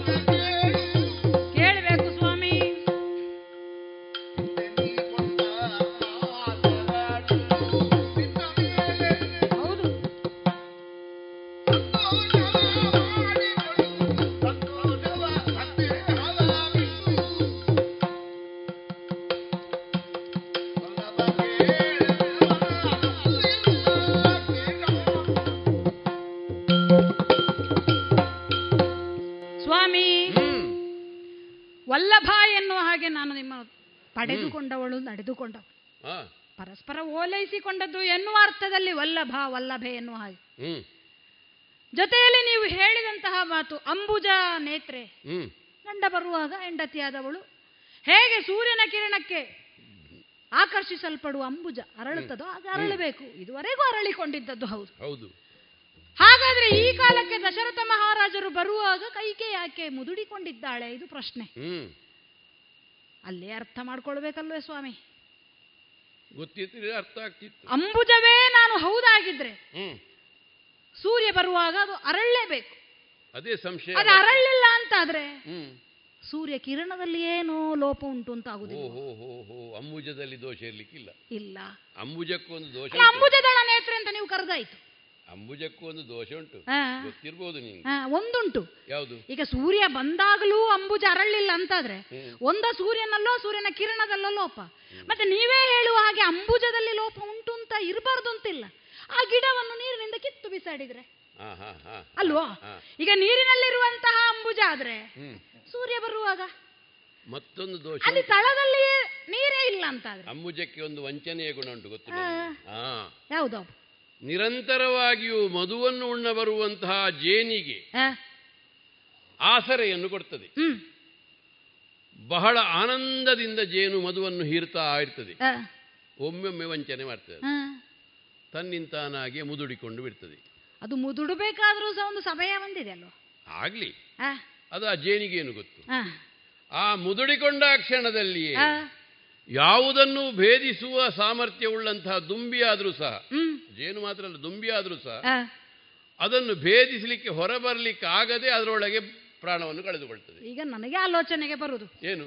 ಸೂರ್ಯನ ಕಿರಣವೇ ಬಂದಾಗ ಅಂಬುಜ ಅರಳಿದ್ದು ಹೌದೇ ಹೌದು ಅಂತ ಆದ್ರೆ ಹ್ಮ್. ಈಗ ಸೂರ್ಯ ಕಿರಣವಾಗಿ ಬಂದದ್ದು ಅಥವಾ ದುಂಬಿಯಾಗಿ ಬಂದದ್ದು? ದುಂಬಿಯಾಗಿ ಬಂದರೂ ಅರಳಿಕೊಂಡಿರಬೇಕಾದವಳೆ ನೀನು. ಹಾಗಾಗುವುದಿಲ್ಲ ಯಾಕೆ? ಈಗ ನಾನು ಸೂರ್ಯನ ಕಿರಣಕ್ಕೆ ಅರಳಬೇಕು ಅಂತಾಗುವ ಅಂಬುಜವೇ ಆಗಿರುವಾಗ ನನ್ನ ಗಂಡನಾದವನು ದುಂಬಿಯಾಗಿ ಬರುವುದಲ್ಲ. ಈಗ ನಾನು ಯಾವಾಗಲೂ ಸೂರ್ಯನನ್ನೇ ಅವನಲ್ಲಿ ಕಾಣ್ತಾ ಇದ್ದವನು ಈಗ ಈ ರೀತಿಯಲ್ಲಿ ಒಂದು ವಿಕಾರ ಅಲ್ಲಿ ಕಂಡಿತು ಅಂತಾದ್ರೆ ವಂಚನೆಗೊಳಗಾದವಳು ನಾನು ಅಂತ ಯಾಕೆ? ನನಗೆ ಒಂದು ಸೂರ್ಯನ ಕಿರಣಕ್ಕೂ ಈಗ ನಿನ್ನಗೆ ನಾನು ತುಲನೆ ಮಾಡಿದ್ದು ಹೇಳಿ ಅಲ್ವೇನೆ?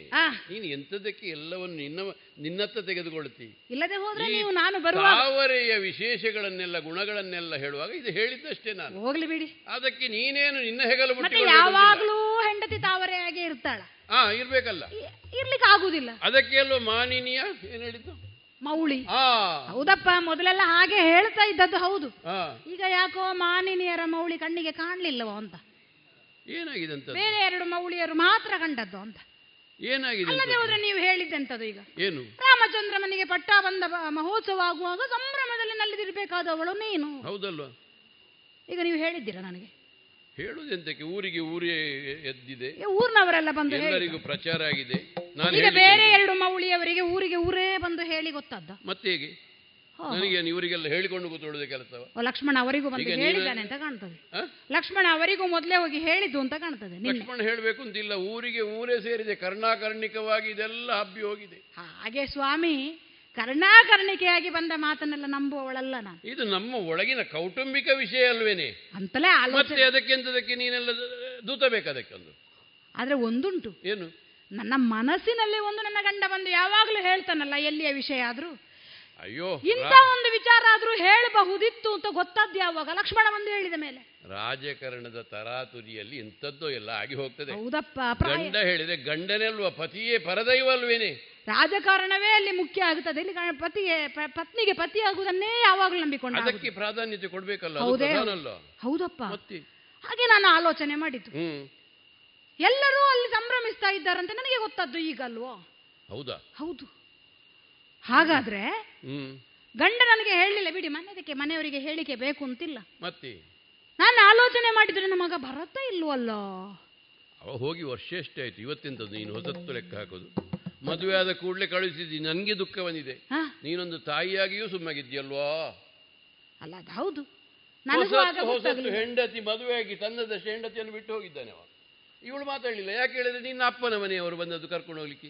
ಹಾ. ನನ್ನ ಅಪ್ಪನ ಮನೆಯವರು ವಿದ್ಯಾಭ್ಯಾಸ ಕೊಡ್ಲಿಕ್ಕೆ ಕರ್ಕೊಂಡು ನೀವು ಕಳಿಸಿದ್ರಿ. ಆದ್ರೂ ಹಾಗೆಯೇ ನವವಿವಾಹಿತರನ್ನು ಹೆಂಡತಿಯನ್ನು ಬಿಟ್ಟು ಬೇರೆ ಮಾಡಿ ಕಳಿಸುದ ಸತ್ಯಕ್ಕಾದ್ರೂ ನಾನು ಕಳಿಸಬಾರ್ದಿತ್ತು ನೀನು ಕಳುಹಿಸಿದ್ದು ಸರಿ. ಈಗ ರಾಮನಿಗೆ ಪಟ್ಟ ಬಂದಾಗುವಾಗ ಅವನು ಬರಬಾರ್ದು ಅಂತ ಉಂಟ. ಅಯ್ಯೋ. ಅಲ್ಲ ಈಗ ವಿದ್ಯಾಭ್ಯಾಸಕ್ಕೆ ಹೋದವರು ಬರಬಾರ್ದು ಅಂತ ಉಂಟು. ಈಗ ವೈಶಿಷ್ಟ್ಯರಲ್ಲೂ ಅದಕ್ಕೆ ಪುರೋಹಿತರು. ಅವ್ರ ಹತ್ರ ನೀವು ಕೇಳಲಿಲ್ಲ. ಇವರ ಪುರೋಹಿತರು. ಯಾರು? ಅಲ್ಲ ಭರತ ಶತ್ರುಘ್ನರೇನು ಪುರೋಹಿತರಲ್ಲ ಅಲ್ಲ ಹಾ ಪುರೋಹಿತರಿದ್ರೆ ಮತ್ತೆ ಸಾಕು. ದಾರಾರೂಪವಾಗಿ ಕೊಡ್ಲಿಕ್ಕೆ ಅಧಿಕಾರಸ್ಥ ನಾನು. ಮತ್ತೆ ತಾಯಂದಿರು ನೀವು ಮೂವರು ಇದ್ದೀರಿ ಜೀವಂತ. ಮತ್ತೆಂತ ಬೇಕು? ಇಲ್ಲಿ ಇದ್ದೀರಿ ಅಂತ. ಹಾಗೆ. ಜೀವಂತ ಇದ್ದೀರಿ ಇನ್ನು? ಇಲ್ಲಿ ಇದ್ದೀರಿ ಅಲ್ಲ ಅವರಿಬ್ಬರಿದ್ದಾರೆ ನೀನು ಇಲ್ಲಿ ಇನ್ನು ಜೀವಂತ ಇದ್ದಿ. ಹಾಗಲ್ಲ ಇಲ್ಲಿ ಅಲ್ಲ, ಧ್ವನಿ. ಧ್ವನಿ ಹೇಳಿದ್ದು ನಾನು ಮತ್ತೇನಾಗ್ಬೇಕು? ಭರತ ಅಲ್ಲಿದ್ದಾನೆ ಜೀವಂತ. ಅಲ್ಲ ಅವರಿಗೆ ಪಾಪ ಕೌಸಲ್ಯ ಲಕ್ಷ್ಮಣ ಇಲ್ಲಿ ಇದ್ದಾನೆ. ಕೌಸಲ್ಯಗೆ ವಯಸ್ಸ ನಿಂಗೆ ಗೊತ್ತಾಗುದಿಲ್ಲ ಇಲ್ಲ. ನಮ್ಮ ವಯಸ್ಸಾದವರ ಚಿತ್ತ ಬೇರೆ ನಿಮ್ಮ ಯುವಕರ ಚಿತ್ತ ಬೇರೆ. ಕೌಸಲ್ಯಗೆ ವಯಸ್ಸು ನಾನು ಮದುವೆಯಾಗಿ ಬರುವಾಗಲೇ.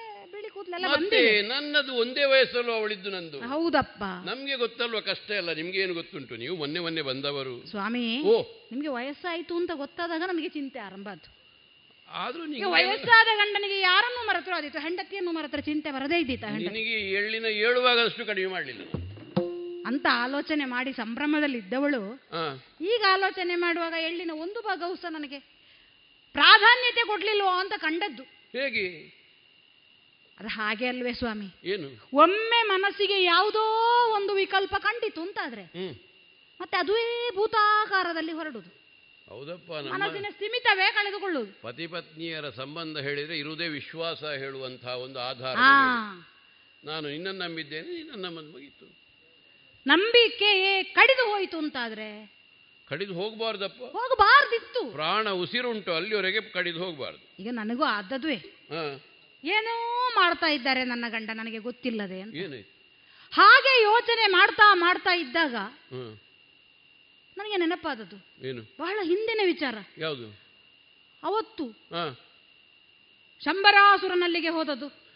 ಅದಿಲ್ಲಿಯೇ ಕಾಂಡವನ ದಂಡಕಾರಣ್ಯದಲ್ಲಿ ಅಲ್ವೇನೆ ಅವನನ್ನು ಕೊಂದದ್ದು? ಹೌದಪ್ಪ. ಮತ್ತೆ ನಮಗೆ ಸಮ್ಮಾನ ಅಲ್ಲಿ ಸ್ವರ್ಗದಲ್ಲಿ ಅಲ್ಲ? ಅಲ್ಲಿ ನಿಮಗೆ ಒಮ್ಮೆ ಸಮ್ಮಾನ ಆಗಿದೆ. ನೀನು ಒಟ್ಟಿಗೆ. ಮೂರ್ಛೆ ಬಿದ್ದು ಅದು ಸತ್ತದ್ದು ಅಂತಲೇ ಎಲ್ಲರೂ ತಿಳ್ಕೊಂಡು ಮತ್ತೆ ನಾನು ಶೈತ್ಯೋಪಚಾರ ಮಾಡಿದ್ದು. ನಾನ್ ನೀನಲ್ಲದಿದ್ರೆ ಆವತ್ತೆ ಮುಗಿಯುವುದಿಲ್ವ ನನ್ನ ಕತೆ ಛೇ. ಹೌದಪ್ಪ. ಆಗ ಅಲ್ಲ ಅದು ನೀವು ಈ ಹೊಗಳಿ ಹೊಗಳಿ ಎಷ್ಟು ಸಲ ಹೊಗಳಿ ನನ್ನ ಕಿವಿ ತೂತಾಗಿ ಬಿಟ್ಟಿದೆ. ಅಲ್ಲ ನೀನು ಈಗ ನೀನು ಪುನಃ ಹೇಳೋದು ಬೇಡ ನೆನಪುಂಟು ನನಗೆ ನಿಮಗೆ ಮತ್ತೆ? ನೆನಪುಂಟಾ ಇಲ್ವೋ ಅಂತ. ನಾನು ಜೀವನ ಪೂರ್ತಿ ಅದನ್ನು ಮರಿಲಿಕ್ಕುಂಟ.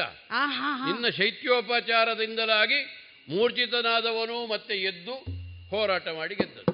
ನೀನೇ ಅಷ್ಟಿರುವಾಗ ನಾನು ಎಷ್ಟಿರ್ಬೇಕು ಹಾ. ಅದು. ಆಗ ನೀವೊಂದು ಒಂದು ಮೆಚ್ಚಿ ಒಂದು ಕೊಟ್ಟದುಂಟು. ನಿಮಗೆ ಸನ್ಮಾನ ನನಗೆ ಬಹುಮಾನ. ಎಂತದ್ದು ಅದು ಕೊಟ್ಟದ್ದು? ಎಂತದ್ದು? ಎಂತದ್ದು? ಅಲ್ಲ ನೆನಪಿಲ್ಲದ ನಾನು ನೆನಪು ಮಾಡ್ತೇನೆ. ಕೊಟ್ಟಿ ಆಭರಣ ಅದು ಇದು ಎಂತ ಬೇಕು ಹೇಳು ದಶರಥ ಮಹಾರಾಜನ ಪ್ರಿಯ ಪತ್ನಿಯಾದ ಕೈಕಿಗೆ ಆಭರಣದ ಕೊರತೆ ಇತ್ತು ಅಂತಲ್ಲ. ಅಲ್ಲ ಉಡುಗೊರೆ ಕೊಡುದು. ಮನ ಮೆಚ್ಚಿ ಎಂತದ್ದಾದ್ರೂ ಕೊಡುದು. ಹೇಳಿ ಕೊಟ್ಟದ್ದು ನಾನು ಆಗ್ಲೇ ರಥಕ್ಕೆ ಮೂಲೆಗೆ ಹಾಕಿದ್ದೇನೆ. ಮತ್ತೆ? ಅದಲ್ಲದೆಯೂ ಒಂದು ಕೇಳಿದ್ದುಂಟು. ಎಂತದ್ದಿ? ಏನು ಬೇಕು ಕೇಳು. ಹೌದು ಕೇಳು ಕೇಳು ಅಂತ ಹೇಳಿದ್ದೇನೆ. ಮತ್ತೆ ನೀನು ಕೇಳಿದ್ದು ನೆನಪಿಲ್ಲ ಇಲ್ಲಪ್ಪ ಹಾಗೆ ನೀವು ಕೇಳು ಅಂತ ಹೇಳಿದ ಕೂಡಲೇ ಕೇಳಲಿಕ್ಕೆ ನನಗೊಂದು ಮರ್ಯಾದೆ ಇಲ್ವಾ? ಮತ್ತೆ? ಈಗ ದಶರಥ ಮಹಾರಾಜನ ಹೆಂಡತಿಯಾದವಳು ಚಕ್ರವರ್ತಿ ಕೊಡುವುದು ದೊಡ್ಡ ವಿಷಯ ಅಲ್ಲ.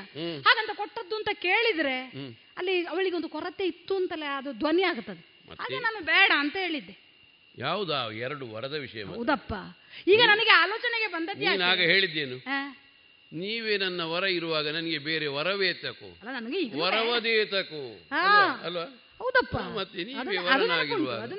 ನನಗೆ ವರವೇ ಸ್ವಾಮಿ ಈ ಪ್ರಾಯ ಆದಾಗ ಹಾಗೆ ಕೆಲವು ನೆನಪಿರ್ತದೆ ಕೆಲವು ನೆನಪಿರುವುದಿಲ್ಲ. ಅಲ್ಲ ಅದೆಲ್ಲ ನೆನಪುಂಟಪ್ಪ. ಹಾಗೆ ನೆನಪಾದದ್ದು ನನಗೀಗ ಯಾಕೆ ಗೊತ್ತುಂಟೋ? ಈಗ ನೀವು ಹೇಳಿದಲ್ಲೋ ನಾಳೆ ಅಧಿಕಾರವನ್ನು ಹಸ್ತಾಂತರ ಮಾಡಲಿಕ್ಕೆ ಈಗ ಸಿದ್ಧನಾಗಿ ನಿಂತಿದ್ದಾನೆ. ಬಿಡು ಸಾಂಕೇತಿಕವಾಗಿ ಒಂದು ಅಧಿಕಾರ ಹಸ್ತಾಂತರದ ಪ್ರಕ್ರಿಯೆ. ಸಾಯುವ ಮೊದಲು ಇದನ್ನೆಲ್ಲ ನೆಲ ನಿಂಗೆ ನೀನು ನೀನು ಬೇಡ ನನ್ನೊಟ್ಟಿಗೆ ಬರಬೇಡ ನೀನು. ಅವಳೊಬ್ಳು ಬಂದ್ರೆ ಸಾಕು ಪಾಪ ನೀನು ಅದು ಇಷ್ಟರವರೆಗೆ ಬೇಕಿತ್ತು ಇನ್ನು. ಅವಳೊಬ್ಳು ಇದ್ರೆ ಸಾಕು. ಅದೀಗ ಇಷ್ಟರವರೆಗೆ ಮಾನಿನಿಯರ ಮವಳು ಇನ್ನವಳು. ನೀನು ಚಿಕ್ಕವಳು ಹಾಗೆ ಹೇಳಿದ್ದು ನೀನು ಇನ್ನು ಬಾಳ್ಬೇಕಾದವಳು ಬೆಳಿಬೇಕಾದವಳು ಅನುಭವಿಸಬೇಕಾದವಳು. ಹಾಗಿರುವಾಗ ನೀನು ಇರು. ನಂಗೆ ಸಾಕು. ನೀವು ಹೋಗುವಾಗ ಒಟ್ಟಿಗೆ ಬರ್ತೇನೆ ಅಂತ ಅವತ್ತು ಹೇಳಿದ್ದೇನೆ ಅಂತ ಈಗ ಹೇಳುದಲ್ಲ ನಾನು. ಅದು ನೆನಪು ಮಾಡಿದಲ್ಲ ನಾನು. ಸ್ವಾಮಿ ಈಗ ನೀವು ಇರುವಾಗಲೇ ಈಗ ಹೋಗುವ ವಿಷಯ ಬಿಡುವ ಯಾರು ಯಾವಾಗ ಹೋಗ್ತಾರೆ ಯಾರಿಗೆ ಗೊತ್ತುಂಟು? ಇರುವಾಗ ನಮ್ಮ ಮೌಲ್ಯವನ್ನು ನಾವು ಕಾಯ್ದುಕೊಳ್ಬೇಕಲ್ವಾ ಈಗ ನನಗೆ ನೆನಪಿಗೆ ಬಂದದ್ದು ಅದು.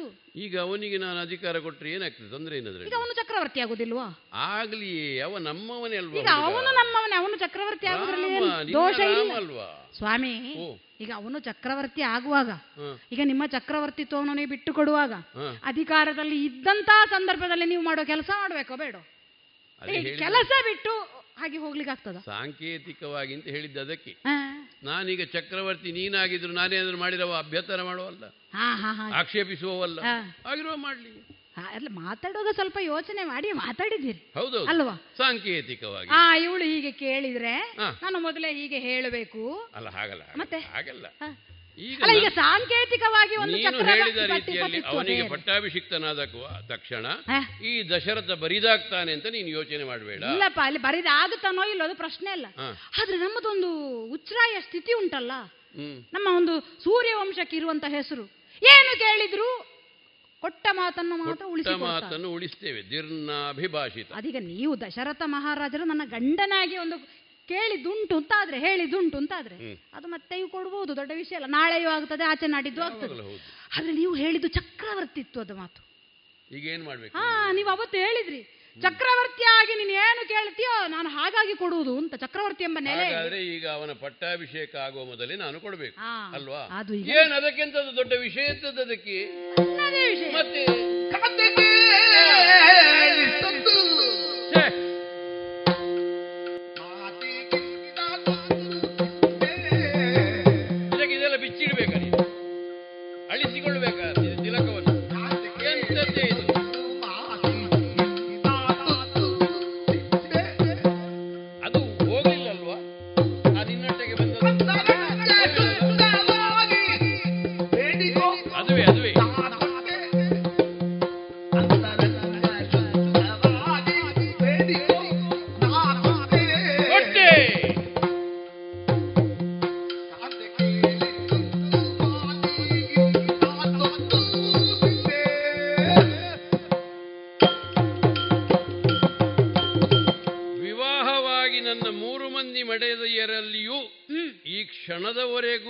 ಕ್ಷಣದವರೆಗೂ ಕಾಂತೆಯಾಗಿರುವವಳು ನೀನೆ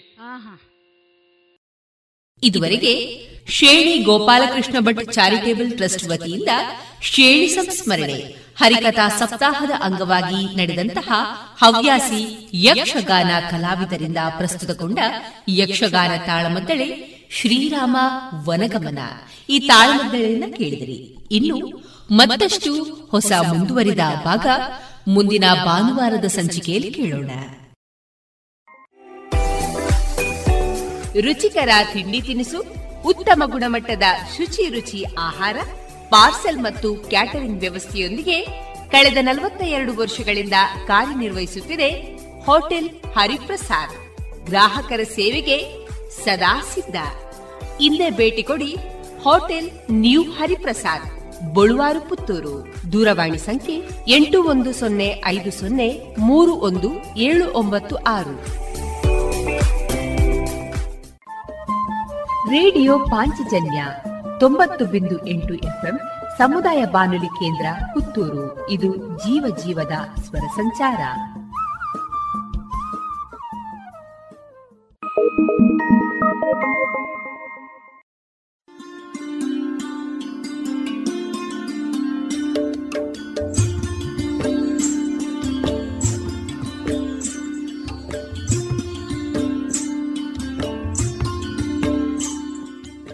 ರೇಡಿಯೋ ಪಾಂಚಜನ್ಯ ಸಮುದಾಯ ಬಾನುಲಿ ಕೇಂದ್ರದಿಂದ ನಿಮ್ಮ ಕಾರ್ಯಕ್ರಮಗಳು ಪ್ರಸಾರವಾಗಬೇಕೆ? ಹಾಗಿದ್ದರೆ ನಮ್ಮನ್ನು ಸಂಪರ್ಕಿಸಿ. ನಮ್ಮ ದೂರವಾಣಿ ಸಂಖ್ಯೆ ಸೊನ್ನೆ ಎಂಟು ಎರಡು ಐದು ಒಂದು, ಎರಡು ಒಂಬತ್ತು ಎಂಟು ನಾಲ್ಕು ಒಂಬತ್ತು ಒಂಬತ್ತು.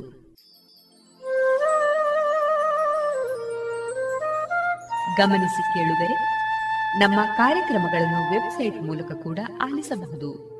ನಮ್ಮ ವೆಬ್ಸೈಟ್ ವಿಳಾಸ W W W dot radio Panchajanya dot com. ಇಲ್ಲಿ ಆರ್ಕೈವ್ಸ್ನ ಭಾಗಕ್ಕೆ ಹೋಗಿ ಕ್ಲಿಕ್ ಮಾಡಿದರೆ ಹಳೆ ಕಾರ್ಯಕ್ರಮಗಳನ್ನು ಕೂಡ ಆಲಿಸಬಹುದು. ಜೊತೆಗೆ ನಮ್ಮ ಪ್ರಸಾರವನ್ನು ಆಪ್ ಮೂಲಕವೂ ಕೇಳಬಹುದು. ಪ್ಲೇಸ್ಟೋರ್ನಲ್ಲಿ ಪಾಂಚಜನ್ಯ ಸರ್ಚ್ ಮಾಡಿ, ಡೌನ್ಲೋಡ್ ಮಾಡಿಕೊಂಡು ತಮ್ಮ ಮೊಬೈಲ್ಗಳಿಗೆ ಇನ್ಸ್ಟಾಲ್ ಮಾಡಿದರೆ ರೇಡಿಯೋ ಪ್ರಸಾರದ ಕಾರ್ಯಕ್ರಮವನ್ನು ನೀವು ಆಲಿಸಬಹುದು. ನಮ್ಮ ಪ್ರಸಾರದ ಬಗೆಗೆ ನಿಮ್ಮ ಅಭಿಪ್ರಾಯಗಳನ್ನು ಹಂಚಿಕೊಳ್ಳಲು ನಮ್ಮ ವಿಳಾಸ ರೇಡಿಯೋ ಪಾಂಚಜನ್ಯ ತೊಂಬತ್ತು ಬಿಂದು ಎಂಟು ಎಫ್ಎಂ ಸಮುದಾಯ ಬಾನುಲಿ ಕೇಂದ್ರ, ನೆಹರು ನಗರ, ಪುತ್ತೂರು. ನಮ್ಮ ದೂರವಾಣಿ ಸಂಖ್ಯೆ ಸೊನ್ನೆ ಎಂಟು ಎರಡು ಐದು ಒಂದು ಎರಡು ಒಂಬತ್ತು ಎಂಟು ನಾಲ್ಕು ಒಂಬತ್ತು ಒಂಬತ್ತು. ಇಮೇಲ್ ವಿಳಾಸ radio Panchajanya at Gmail dot com ನಮ್ಮ ವಿಳಾಸ ಮತ್ತೊಮ್ಮೆ ರೇಡಿಯೋ ಪಾಂಚಜನ್ಯ ತೊಂಬತ್ತು ಬಿಂದು ಎಂಟು ಎಫ್ಎಂ ಸಮುದಾಯ ಬಾನುಲಿ ಕೇಂದ್ರ, ನೆಹರು ನಗರ, ಪುತ್ತೂರು. ನಮ್ಮ ದೂರವಾಣಿ ಸಂಖ್ಯೆ ಸೊನ್ನೆ ಎಂಟು ಎರಡು ಐದು ಒಂದು, ಎರಡು ಒಂಬತ್ತು ಎಂಟು ನಾಲ್ಕು ಒಂಬತ್ತು ಒಂಬತ್ತು. ಇಲ್ಲಿಗೆ ಈ ಹೊತ್ತಿನ ಪ್ರಸಾರ ಕಾರ್ಯಕ್ರಮವನ್ನ ಮುಕ್ತಾಯಗೊಳಿಸುತ್ತಿದ್ದೇವೆ. ಆತ್ಮೀಯ ಕೇಳುಗರಿಗೆಲ್ಲ ರೇಡಿಯೋ ಪಾಂಚಜನ್ಯದ ಬಳಗದ ಪರವಾಗಿ ನಾನು ತೇಜಸ್ವಿ ರಾಜೇಶ್ ಮಾಡುವ ಅನಂತ ವಂದನೆಗಳು.